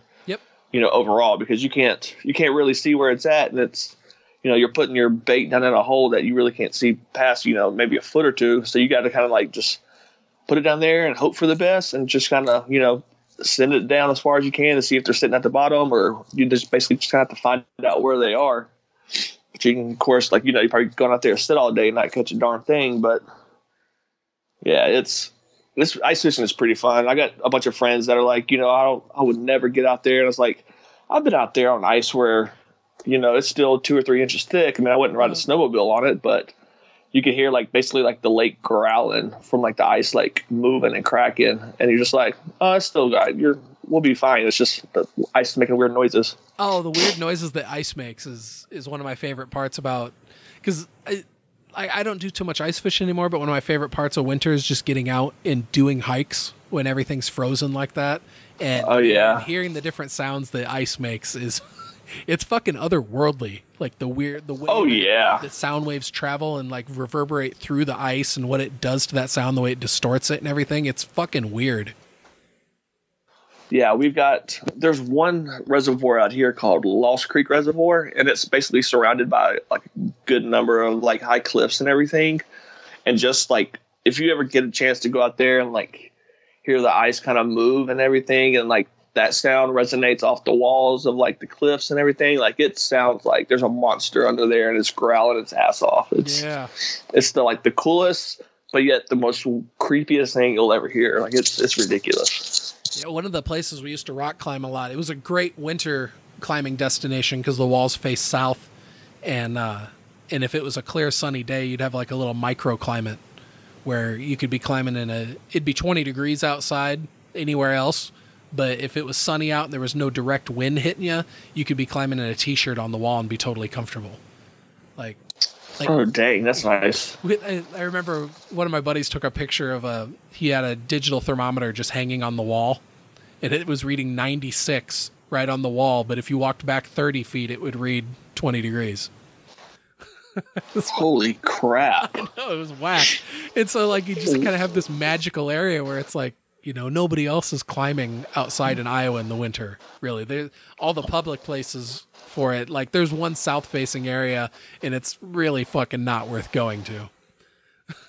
like, if it's Yeah. your only Is it just is it like, oh, overpopulated or is it just no, it's just a tiny. Or is it just- it's just- like maybe thirty foot tall, and it's a mostly Ah. super overhanging wall. So it's like there's like a, a couple moderates that you're actually going to be pretty cold on, because unless you're climbing like pretty hard and you're okay with just going out and climbing something really short and really steep, you know. And also when they develop, Gotcha. it, it's it's it's on if you if you get on Mountain Project and look up Iowa and look in Ozark Wildlife Area, and then it's a wall called Hoop Bluff, and it's this short, short little piece of stone that these guys bolted it like it was the only piece of stone in Iowa. Like they squeezed every fucking route they could think of into this thing. like when you do a bolt count on just how many bolts and hangers are in this little piece of stone, it's like what the fuck. Like it's almost confusing looking at all the different routes on it. Like you could probably just make up shit all day long. it's like Like I'm gonna It's like start on this routes- corner of the wall, and I'm gonna climb up fucking diagonally and link together all these routes and come up with something convoluted and stupid. You could do it there. one of the, one of those ones that somebody was like, I want to make my own, so I'm going to do it like this crazy ass way. yeah, yeah. My my friends that climbed, um, the friends that I climbed with when I first got into it, that were like the the really hard climbers in the group, uh, would always argue about whether link ups on walls were a good idea or not. Because like one of them would always say, you know, that's a great way to be climbing one route and then tie up the entire wall. Because you're now climbing diagonally, and so you're climbing through the route next to that, and then through the route next to that, and then through the route next to that. And so nobody else can climb those other routes that just go straight up because you've just climbed diagonally through it and clipped gear on it. And so eh, I, I can see how it would go both ways. Like especially if it was like Yeah. a popular crag or something like that. But most most of the places, like I, my favorite places to go are always ones where I'm really not going to run into other people. Um, I, I I've got a weird duality to my nature like that, where I can be really outgoing and like to talk to people, and at the same time be completely introverted and not want to talk to any people. exactly. Be like, yeah, I just want to go out and do my thing, have my fun, and go home and not really have to deal with too many other people. exactly. Especially because I've always had, I've been getting better at. The older I get, the better I get at it. But it was like if I'd see somebody doing stupid something stupid, I'd be like, I have to go tell them that they're doing something stupid. Otherwise, they're going to continue doing it. And then after a while, I just I kind of found out I was like, all right, all I did was piss them off, and they're now they're going to keep doing the stupid behavior just to fucking spite me. And so Yep. Just, yeah, I'm the- done. they don't learn. the least I can do with the general public now, especially in terms of climbing, like the better. Like I, I like I'd mentioned earlier that I used to be in charge of the trail stuff. I decided that was one more iron that I could take out of the fire. And I, I have Yeah. a real problem with saying yes. You know what I mean? Like I, I, I say I say yes Oh, to too yeah. many things, and then I find I have so many fucking irons in the fire that I'm not attending anything in my personal time because I'm just fucking frazzled. Well, yeah. And I thought about too, like as much as I like to fish and stuff, I thought about like looking into like what could I do to like maybe start like a guide business because I've got it to where out here at least in, around my you know area, I know pretty good spots to go fish and and I looked into as far as guide work and all that kind of stuff. But I'm like, if I go out there and do that, then guide's not really like being able to go fish. It's like I'm have to sit out there with people and basically show them how to cast. So do all this stuff. I mean, yeah, I'm getting paid probably a good, pretty penny, but it's probably going to be just maybe babysitting adults, which I don't like to do in the first place. right? Yeah, no, I, I I'd thought about that before, just because there's there's certain places that are actually public climbing in Iowa, but I- unless you're like a local that's actually taking the time to really go there and really learn where everything is. It's so easy for people, Yeah. You know, quote unquote, get lost in there. Even though it's like, how do you get lost in any fucking place in Iowa? It's like I can understand going to fucking Utah and getting lost on the side of a mountain. That's a fucking mountain. But you get lost in like a fucking thousand acre preserve. Like what the fuck is wrong with you? If you walk in a straight line long enough, you will eventually hit a cornfield. Run into Th- Then you can Sounds just follow the fence line. You're eventually gonna hit a dirt road. exactly. Yeah, no, we just had was it we just had like two kayakers get lost in the Great Salt Lake. I don't know. I guess it's for some reason they had like seven foot waves out there. I don't know if they capsized, but it's like honestly out here, like it's every other day. Like there's somebody getting lost up there on a, a trail because either like, like a if they didn't properly plan and tell anybody where they were going or how long they were going to be out, or you know, hey, we're headed from point A to point B, and this is where we're going to be on the trail. And then next thing you know, there's Wasatch Search and Rescues out there trying to find them. So yeah, yeah. you're it's in an area amazing, like how many people like don't take planning properly. oh, totally right. Well, and you know, how many of these are the same fucking morons that go out and throw their beer bottles at the rock and leave their fucking trash everywhere and shit? You know, if they're not smart enough I to plan ahead for that, you know, Exactly. I mean, if it's natural selection doing its job, I'm not. I'm just gonna throw my hands up and say, "Hey, you do it. Go ahead." That's if that's what needed to be done. Hey, go ahead. yeah. I mean, you're definitely in an area where search and rescue is no joke. Um, it, it, it's it's totally Oh, yeah. needed and and but man, I mean, there's fuck, Well, there's here- dumb. There was somebody who tried to fucking do like a highline walk between two tall pieces of rock at Pictured Rocks and fell like fucking thirty feet and broke their leg or something and needed to be fucking hauled out. It's like they, they're fucking everywhere, man. People just dumb. Yeah, yeah it's just it's just common sense. It's not doesn't. It's not like it was. Uh, doesn't like uh, isn't passed around as much as it used to be.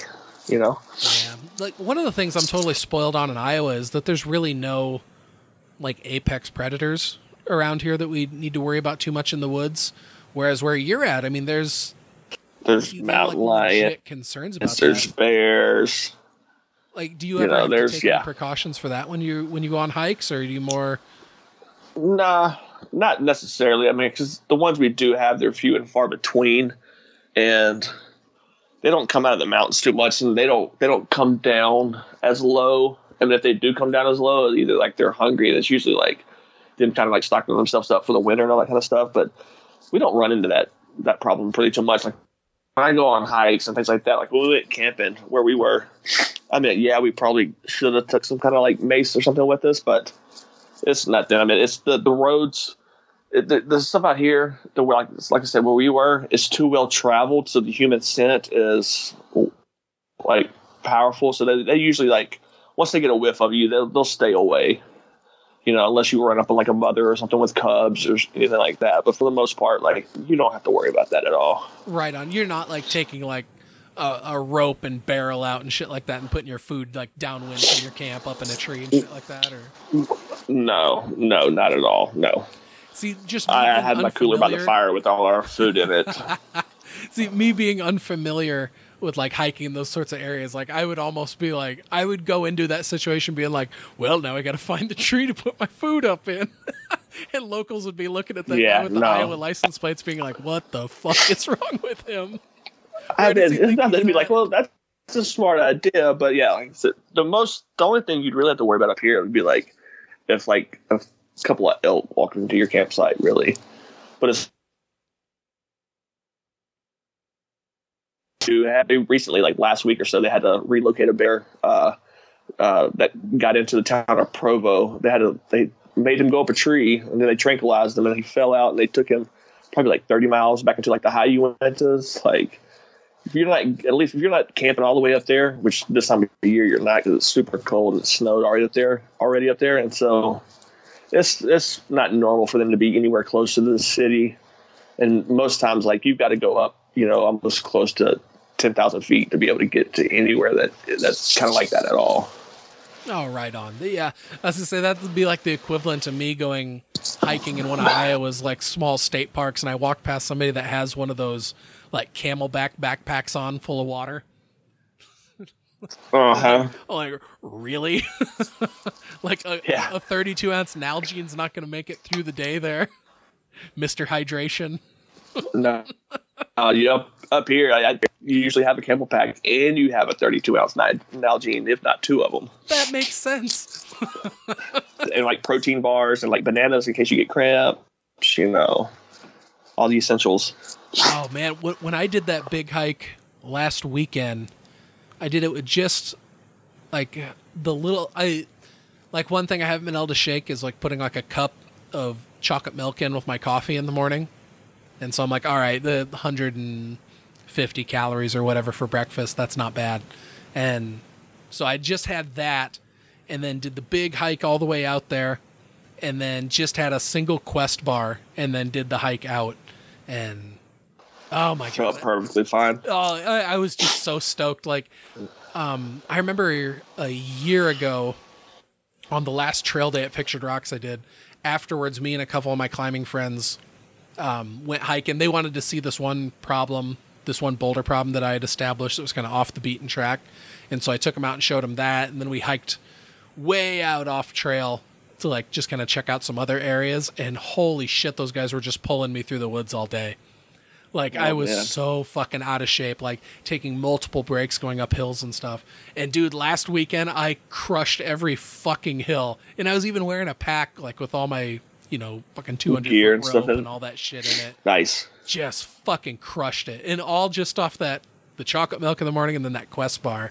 And so, it, I I just I went way too long without doing shit like that. You know, just being super Yeah. sedentary and and being okay with it and and man now i'm not i am fucking not okay with it anymore and it's it's done so much for my psyche you know because it was Oh yeah.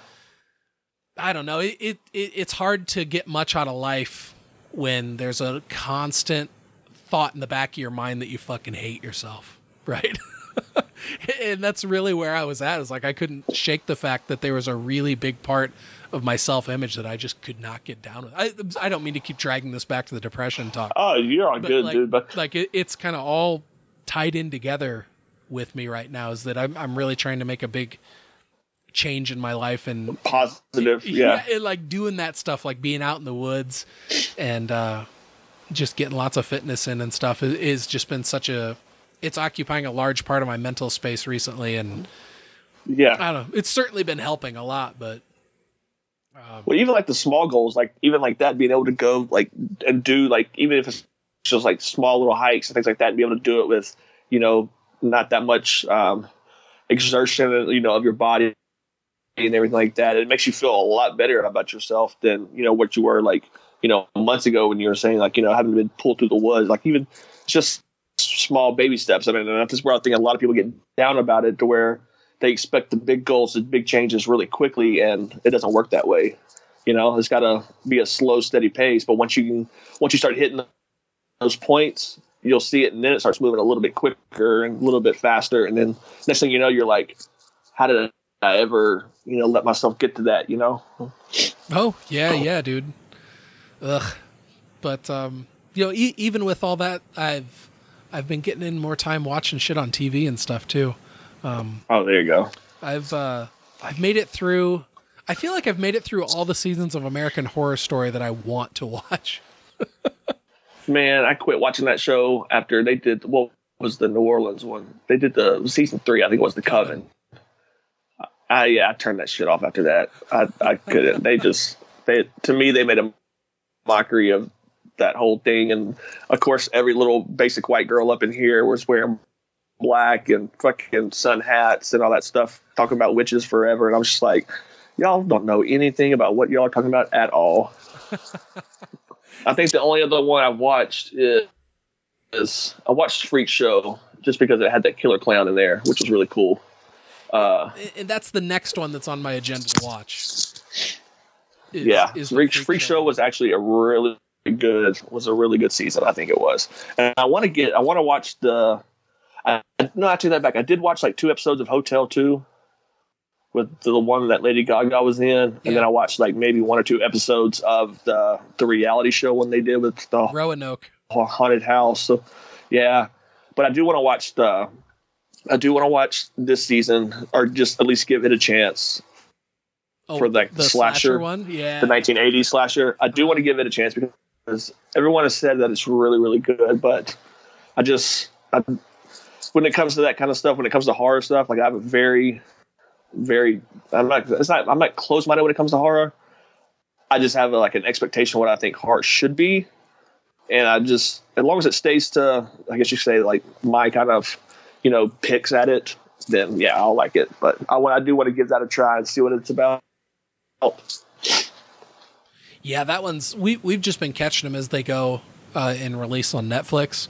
Um, we Yeah. cutting our cable cord a long time ago, and so I've been hearing good things about that. But like the next one that we're actually looking forward to is that Apocalypse is going to drop on Netflix. Um, I, I think within the week. Or so. Oh yeah. The the what was that? That's the one with kind of like the purge type thing, I guess, with Yeah, the it- the senator or whatever. I think it was the cultish. No, this is um that's the the cult one. That was the last one that came out. That, Ah. that- that was the last one that dropped on Netflix. Um and that one like my wife is is a huge fan of them and so she's gone through and watched them all and you know, if I'm just sitting in the room reading comics or whatever, you know, reading articles on my phone and it's it's on the TV, I'll end up watching bits and pieces. So a, a lot of these seasons that I went through and then watched from the beginning, I'd already seen bits and pieces of them. Like I'd seen bits and pieces of Hotel, I've seen bits and pieces of Freak Show. I've seen the last three episodes of Cult, I think, in full, so I know exactly how that one ends. and so that's why I'm telling my wife, I'm like, I don't know if I need to watch that one. She's like, you really should. I'm like, all right, shit. Um, Hotel Yeah. was the one that I had the most amount of trepidation going into, just because of certain things I'd I'd heard from uh, you know said about it in podcasts and stuff like that. But Yeah. I ended up really liking that one a lot. I really liked uh, Oh, really? a, a lot of the secondary characters in it. There's a um, there's a a, a character in it that's trans that um, goes she goes by the name Elizabeth Taylor, and she ended up being one of my favorites in, in that season. I just loved the way that her whole character arc and everything about her went. Uh, Lady Gaga in that did a re- did a really good job. The whole story was was really interesting. The- I really like the ones where it has the ghosts in it because I like the way American Horror Story does the ghosts. Um, from Yeah. the their very It's like the first season their first season with Murder House was the fact was that was awesome. yeah, it was fucking amazing, right? And and I've watched them all. Yeah. I mean, since they're all anthologies, I've watched them all out of order. I think I watched season two, and then season one, and then I watched the hotel season, and then I watched Roanoke, and then went back and watched three, which was Coven, and so I still have Cult and Freak Show to watch, but I'll actually probably watch Apocalypse before I watch any of those, and Yeah. and I've been trying to get my wife to watch Titans for forever. I, I don't know if you have the DC Universe app or I, I don't have the DC. I'm not. See, I'm, I'm, I'm not a Marvel fanboy, but I guess you could say I'm enough to where like getting the DC, all that, getting the DC app and watching those shows. It doesn't like it doesn't appeal to me at all. Like I don't like I don't care for the Batman universe all that much, um, or any of those characters on that side of the like as you say the comic book spectrum at all. That, I grew up with X Men and um, uh, X Men, uh, the cartoon TV series yeah. and so that's what that's what I I was tied to every day when I got home from school. It was nothing but watching those X Men animated TV series, and so I never really got into any of the the DC, you know, uh, um, Superman, Batman, none of that stuff. Yeah, see, um, Batman was kind of my my real intro into me getting comics as far as like going out and really buying lots of paperback trades and, and really diving in. Um, I, I, kind of like flirted with the boundary of it in middle school and just bought a bunch of different random paperback trades. Like I, I had the Crow and um, fuck, I had a couple other ones too. But uh, but yeah, the Batman was really my intro into it, and Yeah, and so I watched all the CW shows, and in the end, they went in the direction that CW shows do, where it's they they just force so much relationship bullshit into it, and and in 23, 24 episodes a season is just fucking too much, and so I eventually Yeah. fell off all of those, even even the crossover shows that the it's like I'll admit they do look cool, but I I don't I don't know, man. I, I just I totally fell off on that shit. But what I liked about Titans when they've just started showing like bits from you know, like the, I think the first thing I saw was what Robin's outfit was going to be like, and I was like, "Damn, that's really comic accurate. It looks really good." And then we saw like you know leaked set photos showing Beast Boy and Starfire, and they didn't look the best, and so I was kind of hesitant going into it. But man, that first season of Titans is some of like the best comic book TV I've ever seen. Um, it Oh, is nice. it is shockingly good, and I don't remember if do you remember seeing any of the trailers or anything for it? Honestly, no, I didn't. I didn't really. Like I said, So when when it's like still listening to like the PCL, the, those guys and Supercast talk about it and all that stuff. Like it, I honestly, I didn't even pay attention to it at all. So, so one of the shocking things from the trailer was this, and it happened, I think, towards the end of the trailer. You know, like it should, of it like showing, you know, Dick Grayson in the whole Robin outfit, basically saying "fuck Batman." and so, kind of going into it, we were all like, "Oh, Yeah. okay, it's going to be one of these shows." Um, but but like that scene happens in the very first episode of the first season, and it, it very much takes place right as Dick Grayson and Bruce Wayne have this. They had in the comics they had a falling out. Robin leaves and he goes to Blüdhaven and, and he sheds the the Robin persona and he takes on the pers- the the mantle of Nightwing. And so it's really telling this story. And now going into season two, we're really getting teased that, and they've already leaked pictures online showing the blue night, the black and blue Nightwing suit. And so it's like, I'm, I'm Oh, just okay. so fucking excited to see it. But what they did in that first season was, it was like every other episode was more like a character study. Where like the very first episode, you get to see Raven and like in Raven's backstory in the comics is that her father is Trigon, this demon, and so they they were able to tell her story in like a real like exorcist type like horror story vibe going throughout the first season. But then in like every other episode, it's more of a character study. So in the second episode, we're seeing like this background between Hawk and Dove. And then I think in the fourth episode, you're seeing um, kind of a character study with Beast Boy and how Ra- when Raven meets him, he's living with characters from the Doom Patrol and that went to spin out into its own series and shit. And and then, you know, she meets Starfire on her own, and Starfire has memory loss, and the way they do her character is great. And all the CGI in it's been pretty good, and it's just an absolutely fucking brutal show. It does not. It feels like the Marvel Netflix stuff where they don't shy away from dropping f bombs and showing real gratuitous violence Oh, well, that's good. Yeah. but it doesn't just solely focus on all these different you know epic fight scenes and shit it's like yeah it has some of that in it but what it really has going for it is a really solid plot really crisp writing and really excellent actors that are all doing a really good job and so now season two's out and it's not one where it just dumps the whole thing so that you can binge it all at once it comes out week to week Oh, no. uh, Nice. I believe it comes out Friday nights. I need to watch the newest episode, which will be season two, episode three, that just came out. But in this second season, they're they're introducing Deathstroke as the overall villain. Deathstroke has always been one of my favorite. He's my favorite DC villain because Yeah. he's he's almost like an evil Batman. You know, he's he's You mean you mean. Deadpool too? well, I I think the way it goes is that I think the Deathstroke was around first, and then Marvel uh, made Yeah, he was. He Wade was. Wilson as a joke. Deadpool. because Yeah. Deathstroke was Slade Wilson. Yeah. Is whole I always like to do that to DC people, and they're like, "Oh yeah, Deathstroke. Oh, you mean Deadpool too?" And they're like, like "Fuck you." well, what's funny though is that in a way the the characters couldn't be any more different because like Slade Wilson is so super serious. Oh yeah, and that's what like Deadpool doesn't give a shit about anything.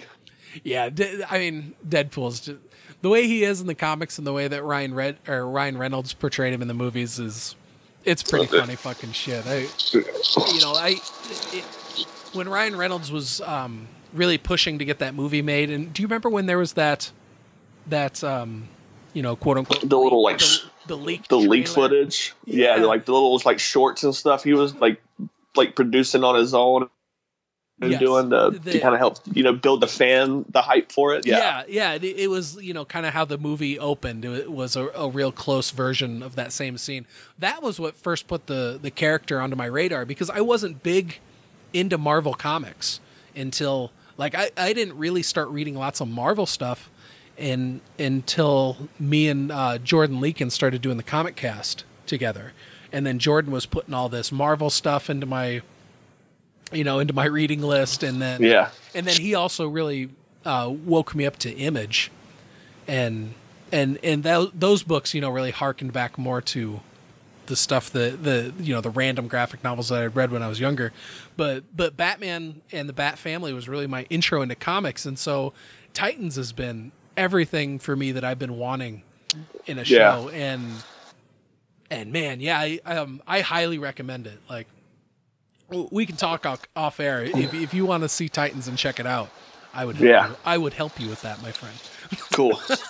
um, it sounds good, because it, it sounds like it's kind of like the same way, like because um, uh, kind of like Daredevil was for me when I heard that they were making the Daredevil TV show, and I was kind of like, man, because like because a lot of the first season was based off the uh, the Man Without Fear uh, series they did with Daredevil, which is like pretty much his backstory, and there was a lot of things that they kind of hit, and then a few things that they kind of like you know made for TV and stuff, but for the most part, they pretty much had it pretty close to the comic, and I was just so happy to that they did that and kind of stayed true to uh, what Daredevil was, because he was one of the first kind of characters I got into like outside of the X Men and everything, and so it was uh, it was pretty nice to see that. And it's good to you know we read these comics for so long, and they're like, okay, well you know they're gonna put them on air and you know do these movies or TV shows, and you're just kind of like oh man, don't fuck this up. And then when they actually do a really good job, it's actually really nice to see, you know.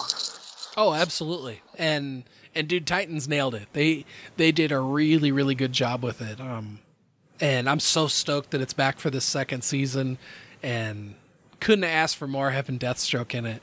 Uh, and I don't know, this the CGI has been really good in it too, and and and I like that it's not just leaning on fight scenes. And, and I mean, don't get me wrong, like I love fucking martial arts movies and stuff like that. I've actually been going through a martial arts movie kick too, where um, have you seen the Raid? Oh, yeah? No, I haven't. Do you do you like martial arts movies in general, or just ones that Um, are more? It's it's yeah, there's a plot, but really like it's the spectacle. It's just more just these martial artists can do on film. People fighting all that kind of stuff. I mean, I I enjoy that genre. I can't say that I've really like kept up with it. I mean, because I grew up on like Jean Claude with like Bloodsport and all those kind of movies, you know, those awesome ones. And so like I I have a respect for them. They're awesome. It's like that, but I haven't really kept up in the last like all my stuff in the last probably like 10 years It's probably been nothing but Marvel and then just whatever horrors out basically. Do you remember the Steven Seagal movie? I think it was Above the Law. Yeah, I saw that one. I remember Holy that one. shit, dude. Steven Seagal, that that dude. I remember what he was. He was Highlander, wasn't he? no, or was he that- in Highlander? that was, um, or oh god, I'm picturing the guy's The other dude with the ponytail? Lambert, right? yeah, yeah, yeah, yeah. See, I used to watch that a whole bunch with them fighting and all that kind of stuff. Dude, Above the Law, that was the one where where he's the detective and his friend that's a detective like got mixed up in some dirty shit and a guy kills him and so then he's just out on the street looking for uh he's looking for Gino and he wants to know why he keeps going around everywhere. He's like he's like anybody seen he's, he's, he's saying anybody seen Ricky? I think Ricky's the bad guy's name who's all coked out throughout the whole movie Yeah, He's like, anybody seen Ricky? Any boy, anybody know why Ricky did Bobby Lupo? And he gets in that fucking fight in the bar room and puts the cue ball in the in the bar towel and knocks the guy's fucking teeth out. fucking god. Those movies, it was just they're, I'm a little bit on the ridiculous side, but it's like holy shit! Like as far as like the um, the choreography and everything of them, like Oh, it's yeah, dude, that it's that's, fucking awesome. That's back when Seagal was like he was lean and it was believable that he was kicking these people's ass. Exactly. Now, you see him in his movies and he's like, "Oh, dude, time was a motherfucker. Time Yeah. convenience store burritos were a motherfucker to you, weren't they?"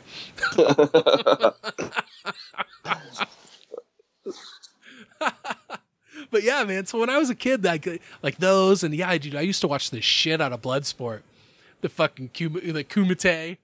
Yeah, exactly. Oh yeah, and so I still love those movies a lot. And um, like, have you seen the John Wick movies? They're they're pretty adjacent to that. Oh yeah, I, I, yeah. I watched the first one and I was like, okay, you know, I got hooked on it, and the second one came out, and then this third one came out. I went to go see the third one by myself because I was like, I wasn't going to take the girlfriend at the time because she was going to be no interest. I didn't want her being bored. I was just like, I'm just going to go see this because I know you're like interested in it, and I was like, yeah, I ended up seeing it like twice that week because it was so badass.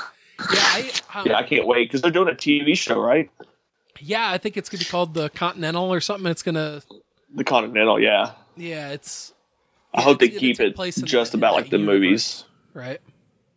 I don't know. I I got to be honest. After I've only seen the third one once, and I watched the first one without really knowing anything about it. I don't recall ever seeing trailers for it or anything, and so it shocked the fuck out of me when the dog died and all that. And and I remember just being absolutely Oh, yeah. blown away by the first one. I loved that. Saw it multiple times. And I never saw any of them in the theater. Uh, I remember the second one I actually watched on a flight back from Germany, so I watched that on a plane.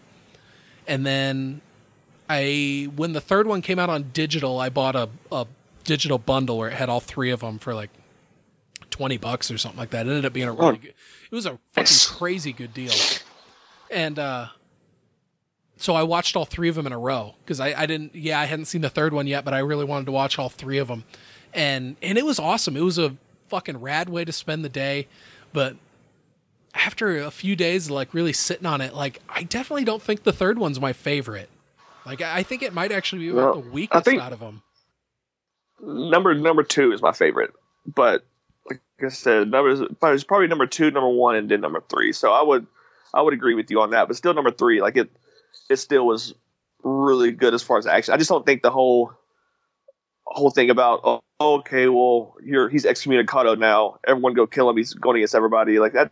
Just don't see the the not necessarily the plot of it, but it's just oh okay, we're gonna excommunicado, and then then where he's gonna you know be allowed to get all this help and do all this stuff, and you know get back in again and get out again. Like it's it, Yeah, it just- jumped around too much. I guess I just can say for me. for the plot. I, I didn't care for the plot. I, I didn't. Like, Yeah. I didn't like. I don't want to spoil it since you know it, it is still somewhat new, but um, I I didn't like the turn that it took at the end and everything. And so it's like, yeah, I'm a big enough fan that I'll, I'll still watch the fourth one when it when it comes out. But Oh yeah, but it, it Sure. it's not my it, it i'm definitely not on the giant hype train for it. I'll, I'll respect it for what it is but um but man some of the other martial arts movies i've been getting into lately have been really great. Um uh, brian from pcl and my co-host on number one comic books has been recommending a bunch for me and he recommended one that was on netflix uh, called the night comes for us and that one was really fucking good. I highly recommend that one. It's it's super accessible. Almost everybody has Netflix. So if you like martial arts movies and you haven't seen this one yet, go check out The Night Comes for Us.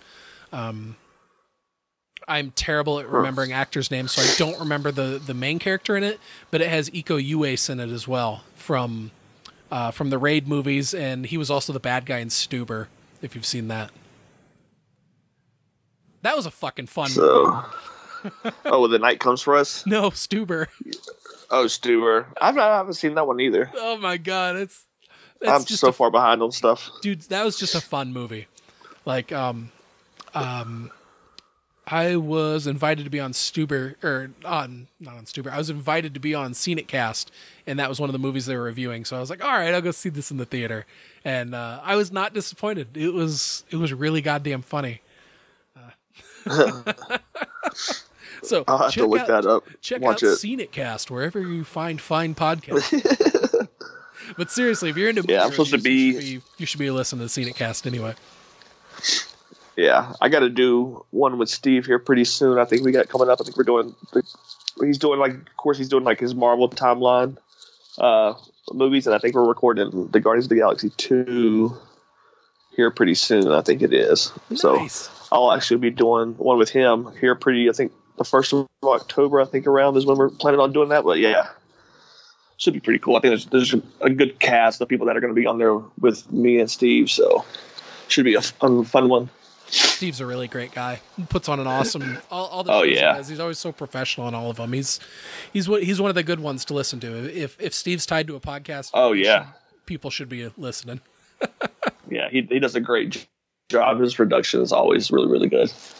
Um, you know, the other podcast that I've been listening to a lot lately, which is it's always fun finding new podcasts to to jump in and get obsessions over. Um, but do you watch Nailed It on Netflix Nailed it. That's with um, with Nicole? that's the, the the cake thing. Yeah, yeah, yeah. I watched a couple of those episodes. They're pretty funny. uh, did you like the host? Oh yeah, yeah, yeah. Dude, she does Her and the uh, her and the old French guy, whatever, Yes. the old French chef. Yeah, Nicole Byer and um and uh, uh, Jacques Torres. yeah. Uh, No, that show is so hilarious. Oh my god, it is fucking perfect. Well, anyway, I started following her on Twitter, and then she had uh, put out a, a a link saying that you know it was uh, a new podcast she was doing with her best friend uh, Sasheer. It's like it's called Best Friends, and each episode's only around an hour or so long, and so.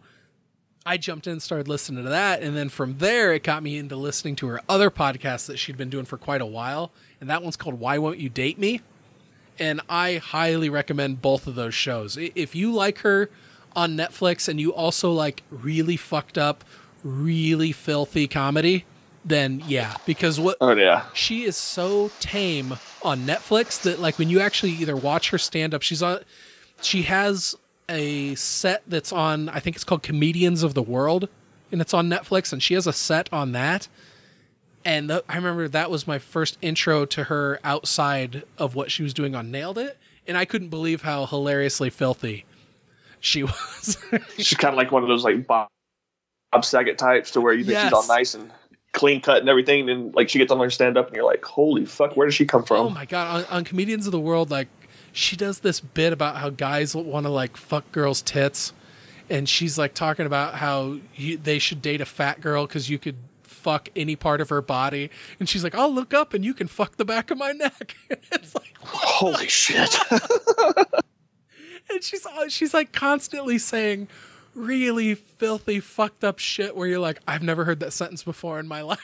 and like she does that on her podcast on the regular, and she's just she's so funny. I, I cannot recommend her podcast enough. But if you got little kids in the room or or you're easily offended or you're in the yeah, workplace or don't do it. Just your Yes. fair warning. It, it is not safe for kids and not safe for work, but oh my gosh, uh, why won't you date me with Nicole Byer is so fucking funny.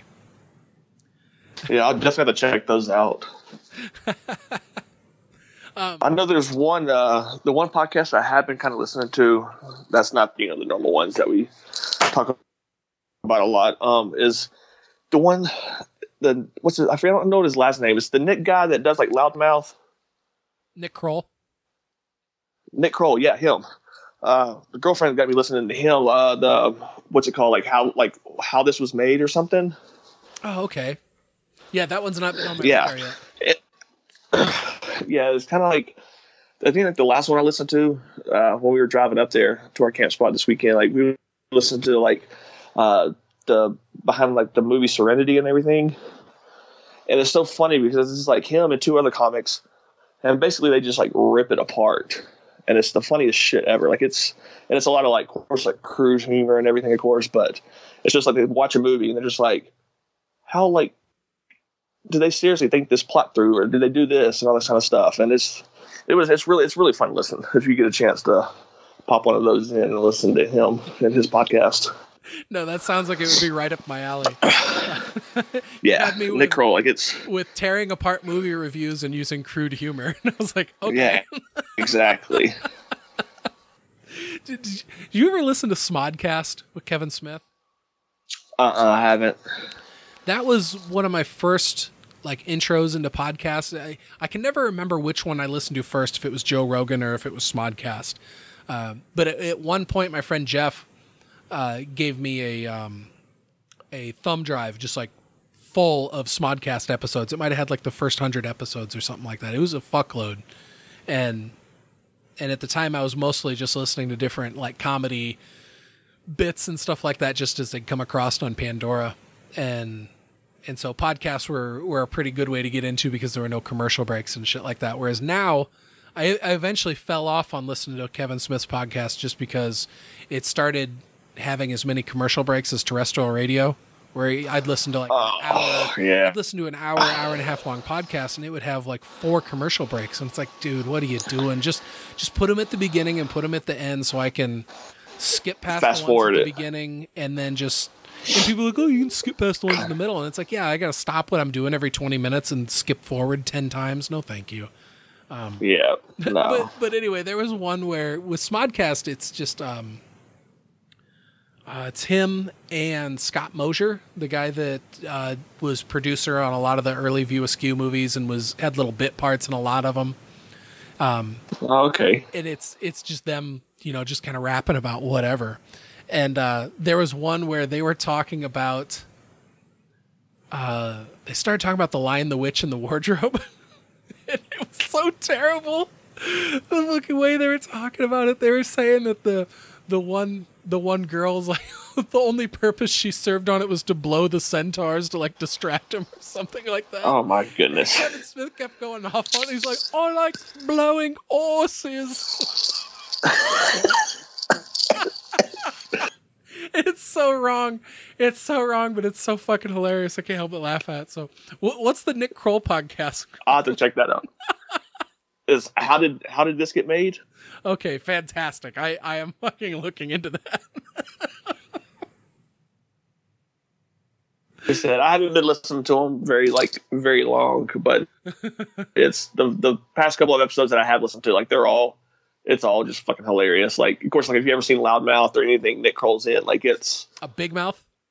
he's a he's Big Mouth. Yeah, yeah. Yeah, He uh, that show's it- it's amazing. it's yeah. It's just imagine that doing movie reviews, and it's that's what it basically is. It's so funny. oh, that is fucking great. Yeah, I gotta look into that, dude. Have you got a chance to see um, the? Well, I'm seeing what was what's new one? Have you got a chance to see it too yet? No, I, I still haven't seen the first one, which is kind of sad because Okay, I was planning on seeing that one in the theater, and then I never got around to it. And then it was on HBO, and my wife watched it and was like, "You need to watch this." Still didn't watch it. Um, that was that's one of my Just- favorite Stephen King books, though. I, I I read that, but you know, bear in mind, I, I read that in like 1995, so it's been a minute. yeah, yeah. Just watch the first one.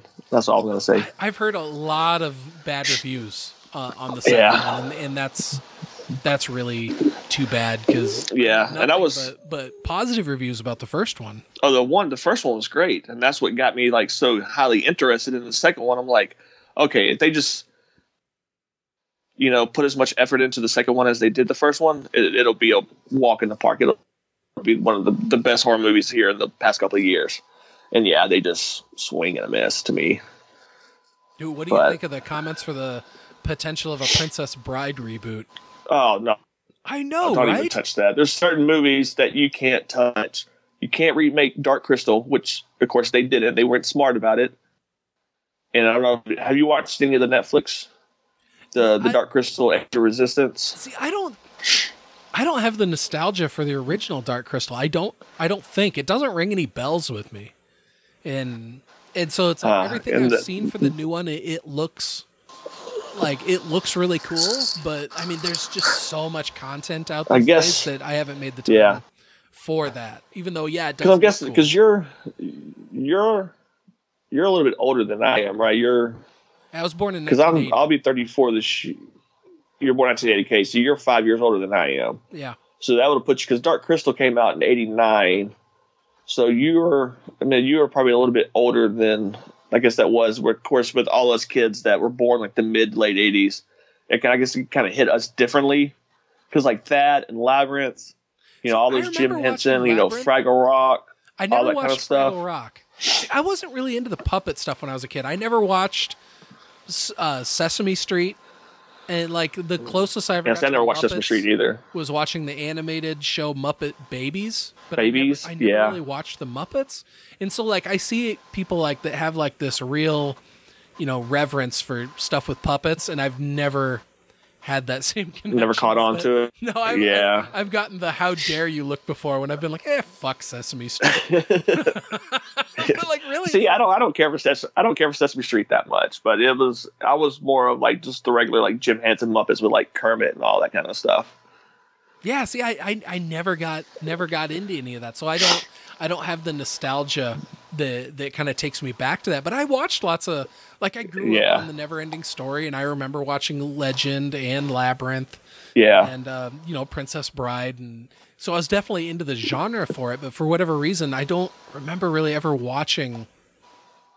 You know that, Yeah. one. but it could have been that more. I kind of jumped straight from that genre to more like I, I got to watch lots of rated R shit at a super young age, so I, I think I jumped Yeah. more into like the the late '80s like action movies and stuff as my genre choice when I was a kid. Gotcha. Yeah. You know, with with the Jean Claude Van Damme movies and Seagal and and um you know watching like Tango and Cash and shit like that, Roadhouse. Like the Oh, yeah, Roadhouse my is great. in in the late '80s, kind of early '90s when that stuff came out. Yeah. See, that's what. Yeah, the point I was getting at with that is, is that I think when it comes to like the Princess Bride, they shouldn't.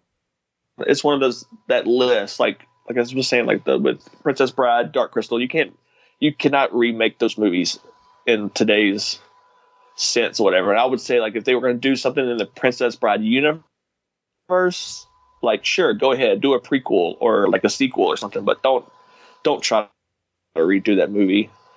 You know, you can't the characters that were in it, the people that were in the movie, you you can't touch that. Like it doesn't, it won't make any sense at all. Yeah, no, everybody that was in that movie did perfectly for their roles to the point where they're iconic parts of like pop culture now, you know? Exactly. Like the the shit with Andre the Giant is you're you're not going to get better than that. Nope. The the interplay between Cary Elwes' character and Robin Wright's character, you're it is just too good. It, it had just the right amount of silliness in it, the perfect amount of action, you know, with the the Inigo Montoya character and, and how iconic his fucking little line was that he said before everything. Going Exactly. after the six fingered man that killed his dad. I mean, just everything in that movie was so epic and so perfect. And then the fact that it's all tying into to little Fred Savage being in bed with his football jersey and shit, and his kindly old grandpa reading the fucking story to him. And I don't know. It, it, it does not need to be messed with. It should not be messed with. If you want to do anything, re release it, remaster it, re release Exactly. it, and, and put it onto people's radar that way. Don't fucking reboot. Don't try to reboot it at all. Yeah, there's there's no sense in that. Ugh. Yuck. You can. That's it's it's it's inconceivable.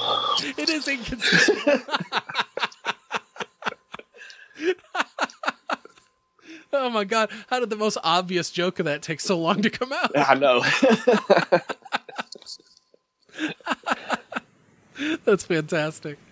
Um, are you excited at all for the Joker movie that's coming out here in a couple weeks? I I that is one that is like I said earlier. Like I'm not big on the DC universe, but I am excited to see that one because I have been watching the trailers for it, and I've been like looking into it and everything. And I think it's going to be, especially the way like just Joaquin looks in it. I think it's going to be a super dark, super good take on the Joker, and I think it's going to be. I think it's going to be a knockout. Hopefully, hopefully it looks like it's going to be a knockout. But of course, how many times have we said that about a DC movie, and it's shit the bed? But I'm hoping, I'm hoping with Joaquin, like it, he just kind of pulls it out of the park out of nowhere and just does a great job with it. Yeah, you you just described it very much the same way that I'm feeling it, and I keep waffling back and forth between am I going to go see it that opening weekend, or am I going to wait and hear all about it on Pop Culture Leftovers the following Monday? And, Yeah, see, and just I'm a, tell me everything that, that they're comfortable talking about. If they're going to spoil it, then I'm listening to the spoilers. Uh, it, you know, like, and just accepting it that way, or do I just say fuck it and bite the bullet and just if it sucks, it sucks. Just go see, See- it opening weekend. Yeah, well, luckily for us here in Salt Lake, we have a every there's a certain I guess that's not a brand of movie theaters, but there's just like certain theaters around here that have like five dollar Tuesdays, Oh and yeah. so with that, you know, of course, with five dollar Tuesdays, the R rated movies are never really that packed because it's mostly you know the parents with kids are going to go see whatever's out like Toy Story or you know that's where everyone is usually yeah, that makes so it's easy as pie you know if when a movie comes out and i'm kind of skeptical on it it's like i don't want to spend the whole like 10 bucks to go see it but i'll just wait till that following tuesday after it comes out and just go then you know and just so therefore hey if it turned out to be shit like I thought it would be, or if it turned out to be better, I only spent five bucks on it. You know, if it was really that good, you know, I'll go see it again with whoever wants to go see it. You know, pay full price then, and you know, support it. But yeah, that's the one good thing we have out here in Salt Lake is those five dollar movie Tuesdays. Yeah, we got those here too, and I I think it's at our Marcus Theater that does that. Used to be a Wehrenberg. But that's in, in in this area, the in Cedar Rapids. In my opinion, that's the best theater to go to because they have the Dream Loungers in every single auditorium. And those things Nah, are yeah. the shit. They're so Yeah. Ours are yeah, they are. We have a we have a few of those here and uh, at the Megaplex theaters, and like here it's too because we paid like a lot of the big theaters here. We have like um where you can pay like for like the fifteen dollar cups from begin with, and then whenever you bring your cup back, you only pay like a dollar for a refill Oh, every nice. time you get a drink from then on, so it saves you a bunch of money. Like, yeah, movies are they kind of know their their stitch is kind of going away with all the stuff being like on demand or streaming and everything, and so it's really nice that they're kind of amping up their game a little bit at these theaters to make that. Of course, you're what I always say, like I'll always go to see a uh, to the theater to see a movie that I actually want to see because you, you can't get past that experience being in the theater with everybody, you know. Oh, I totally agree. Um, God, I think the it's been a little while since I've been to the cinema. I think the last one I saw was Once Upon a Time in Hollywood, and I'm so glad I saw that on the big screen. That was just an amazing experience.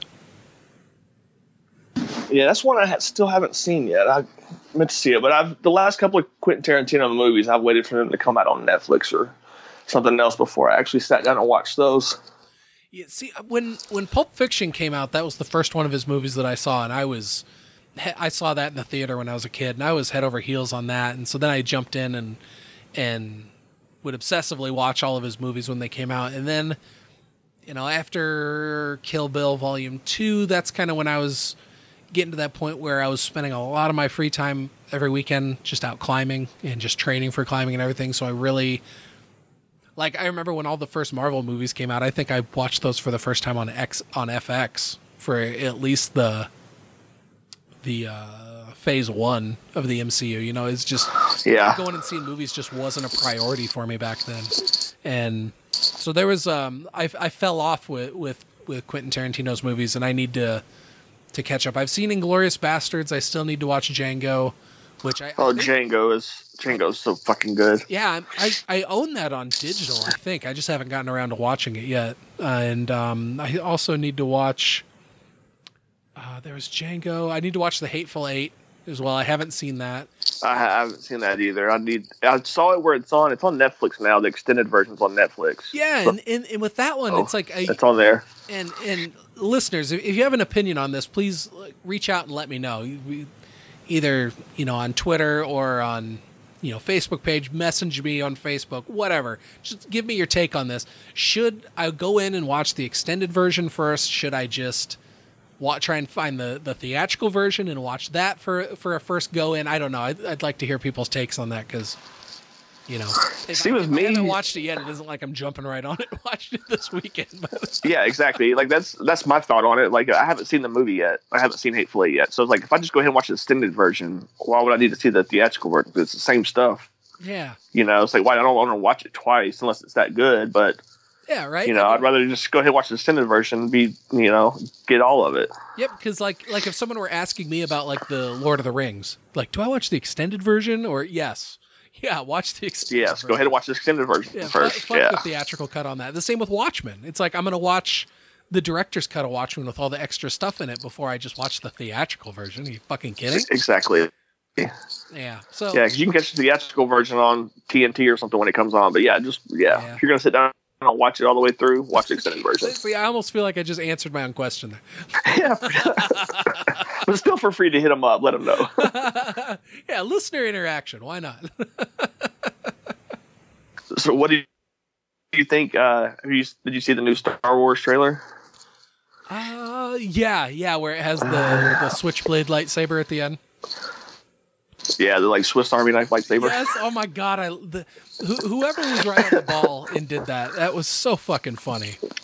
Um, but yeah, Yeah. dude, I'm super stoked for that. I, I've been a Star Wars fan for a long time, and um, So yeah, I, it, part of me it's feels really sad that you know this is the last uh, the the Star or last Star Wars where it's going to be the real Skywalker saga and stuff. But but it'll be interesting to see what they do with the universe, you know, without those constraints on them. Let, us see what they can do in that yeah. box. And I think exactly, and I think with as much as because I've been following the like the Mandalorian stuff and that stuff, like oh, that looks great. The trailer looked good, and it's like I'm just so excited for to see what they're going to do with it. And just like you said, with this, I mean, it's sad to see the Star Wars, the Skywalker saga at the end, but there's just so much more stuff that, you know, the universe is so huge and so big that we can get, you know, there's a vast amounts of stuff out there for them to play with, you know. Oh, there's so much potential in that universe. So exactly. You know, if, I just, if this is what gets us there, then cool, cool. Let's let's see what they do with it. Exactly but I will say I just and hopefully sometime soon is like for my Star Wars pick that I just want to see Cad Bane on a real screen on like in a big show or something like that. I know he was in Rebels, but I, I would like to see him like just walk across the background in Mandalorian, like some like bounty, bounty hunter's shop or something, and just to have him up there. That's nice. So him or like IG, like IG eighty eight. Yeah, just character things that I would love to see as far as like the small guys in the universe. Okay, right. See, and I didn't keep up with all the animated stuff. With, with Star Wars, I'm more just the, you know, the the film versions. What what I saw Rebels and what I saw oh. Clone Wars, I really liked, but I have not gone through and watched all the episodes. Oh, dude, yeah, no.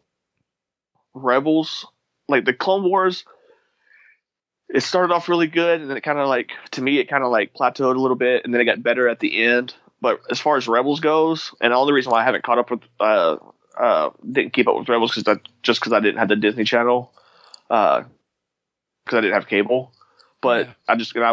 I, I usually just watch it when it comes out on Netflix. But um, oh yeah, like Rebels to me, Rebels is such such a good show. Nice. Yeah, it's and, and again, that's one of those things that's on my radar. It's ah, there's just too much content out there. It's so hard to keep up with everything. Even the stuff that you really want to keep up with. For me, I have a hard time keeping up with it. That goes back yeah. to having too many irons in the fire, right? exactly. That's like with me, like with work. You know, I go to work from almost you know ten hour days. And by the time I get home, I'm like, oh man, like I just want to like lay down, or I want to like want to eat, or hang out with the girlfriend, or you know, you know, just do other things besides. You know, we're just now me and her, I think I've already seen the first season of Mindhunter. She hasn't, so we're trying to like burn through the first season again to kind of refresh before we start season two.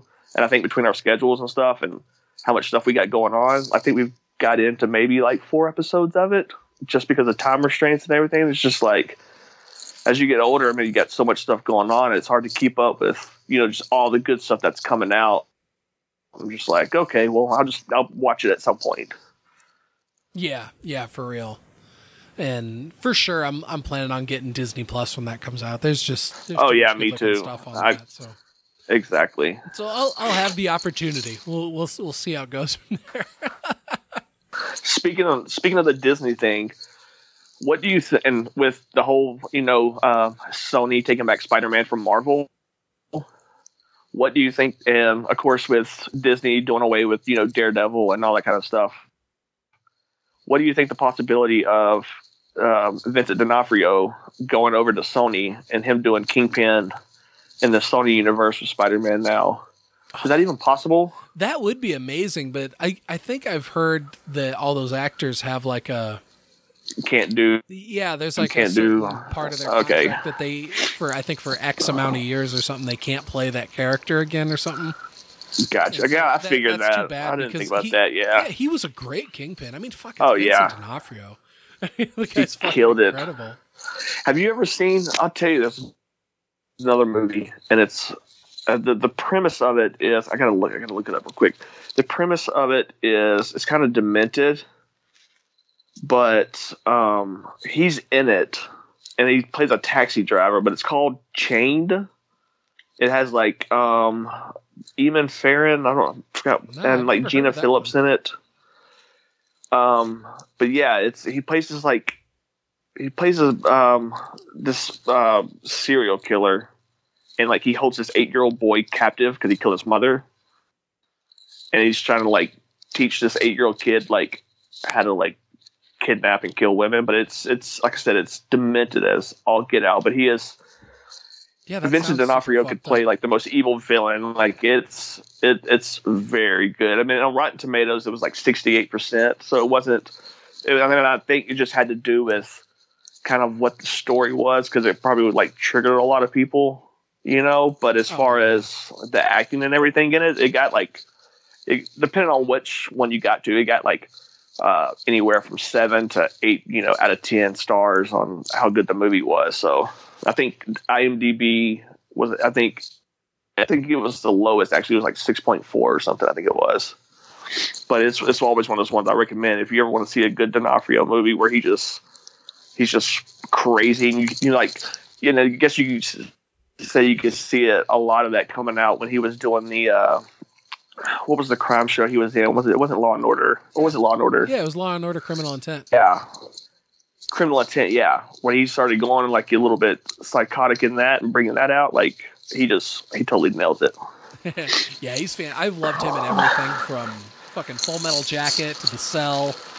I like his Yeah. work in, in Law and Order. He's he's fucking amazing. Did you did you see him in The Magnificent Seven with Chris Pratt No, Denzel? that's, that's another one that I heard is a great movie, and I still haven't seen. it. Oh, that's that is a great great western movie. It is it was it was funny when it needed to be funny, and it was serious when it needed to be serious, and just all the characters just knocked it out of the park. And he especially did in that movie too. Nice. See, I grew up on westerns, so I, I I already like the genre. So that's one. That Oh, yeah. I need to check out. But dude, it, I have such a huge list of movies that I need to check out. It's it's just sad.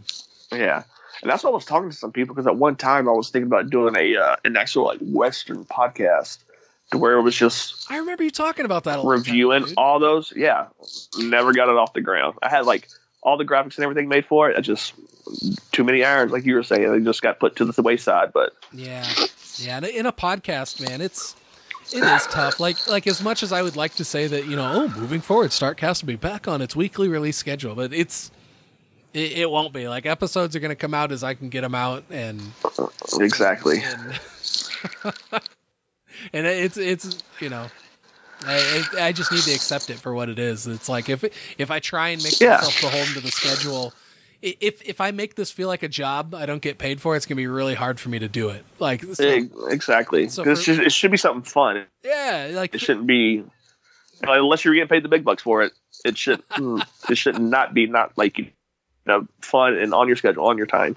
exactly. Yeah, and so it's just something that you know, it, it, I don't see myself ever stopping doing Startcast, but but it, it's it'll be hard for me to stick to a regular release schedule, and and I'll, I'll try and get out, you know, at least one to two, at least one episode a month. Hopefully more than that, but Oh yeah, but, but definitely not not one a week anymore. It was it it, it, yeah, it, it fucking like no lie, it, frazzled me trying to do it. But, yeah. And but, I'm I, okay.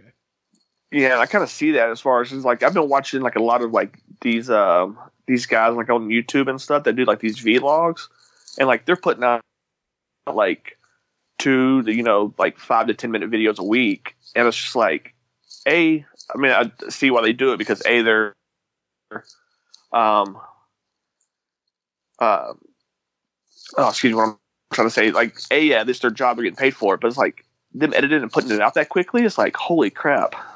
Oh yeah, yeah. No, it's it's all pretty time consuming, and you know, with with the family, and then you know, especially me, it's like right now, I I really need to I need to do a better job taking care of me, and and so part of that's going to be I, yeah. I'm going to have to devote you know time that that I was not devoting to to fitness and stuff, and then along with that devoting the time to fitness, it's it's done a great job of it just improving my outlook and everything, and so just part of my it's Yeah. part, it's part Yeah. of my it's part of Joe's self care.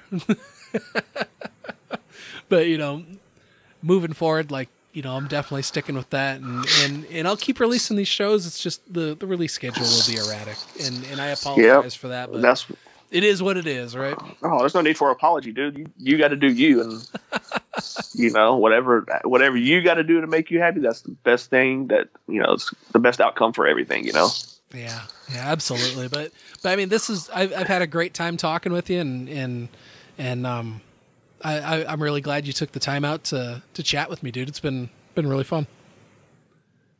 Oh yeah, dude. Yeah, I was excited and stuff when you hit me up uh, get back on it because it's like I said, it's been a minute. It's your podcasts are always fun to listen to. It's always fun to hear other people's opinions on things and just the the I guess you could say the the quality of people that you have on is always the best. The, the most you have like most random people, but it's always the best people you have on. So it's always it's good to be you know within those ranks of you know your chosen few. well, thanks, man. Yeah, it's you know, um, like I said, I, I I have a mix of part of me is very verbose and I like to talk, and the other part of me is like, no, no, no, no, I'm gonna go hide in my garage. so Yeah. it, it, it's great to to to have these conversations and get to know you all better.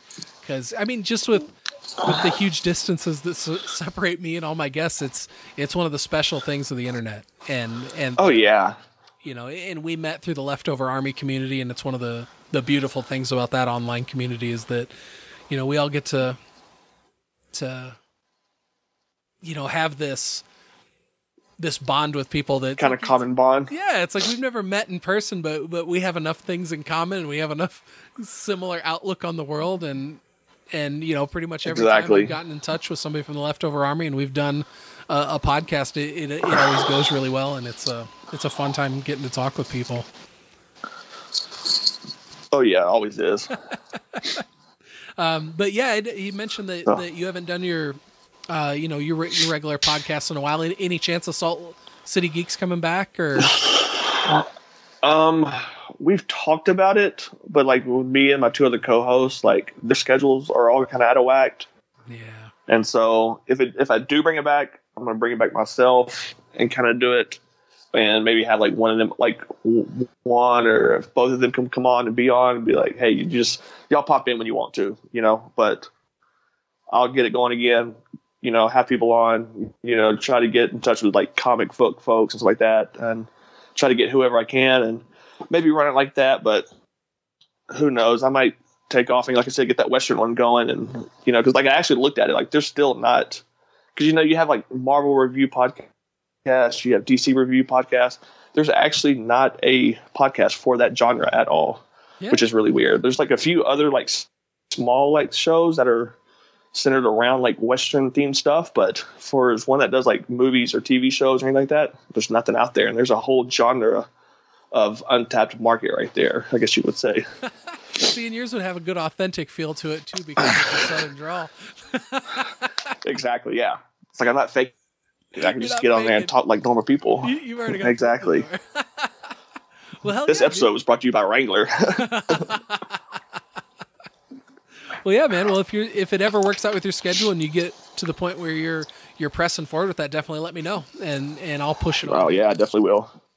Heck yeah, I appreciate it. Awesome, dude. Well, it has been fantastic talking with you, and um, thank you all very much for listening. Until next time, this has been Startcast.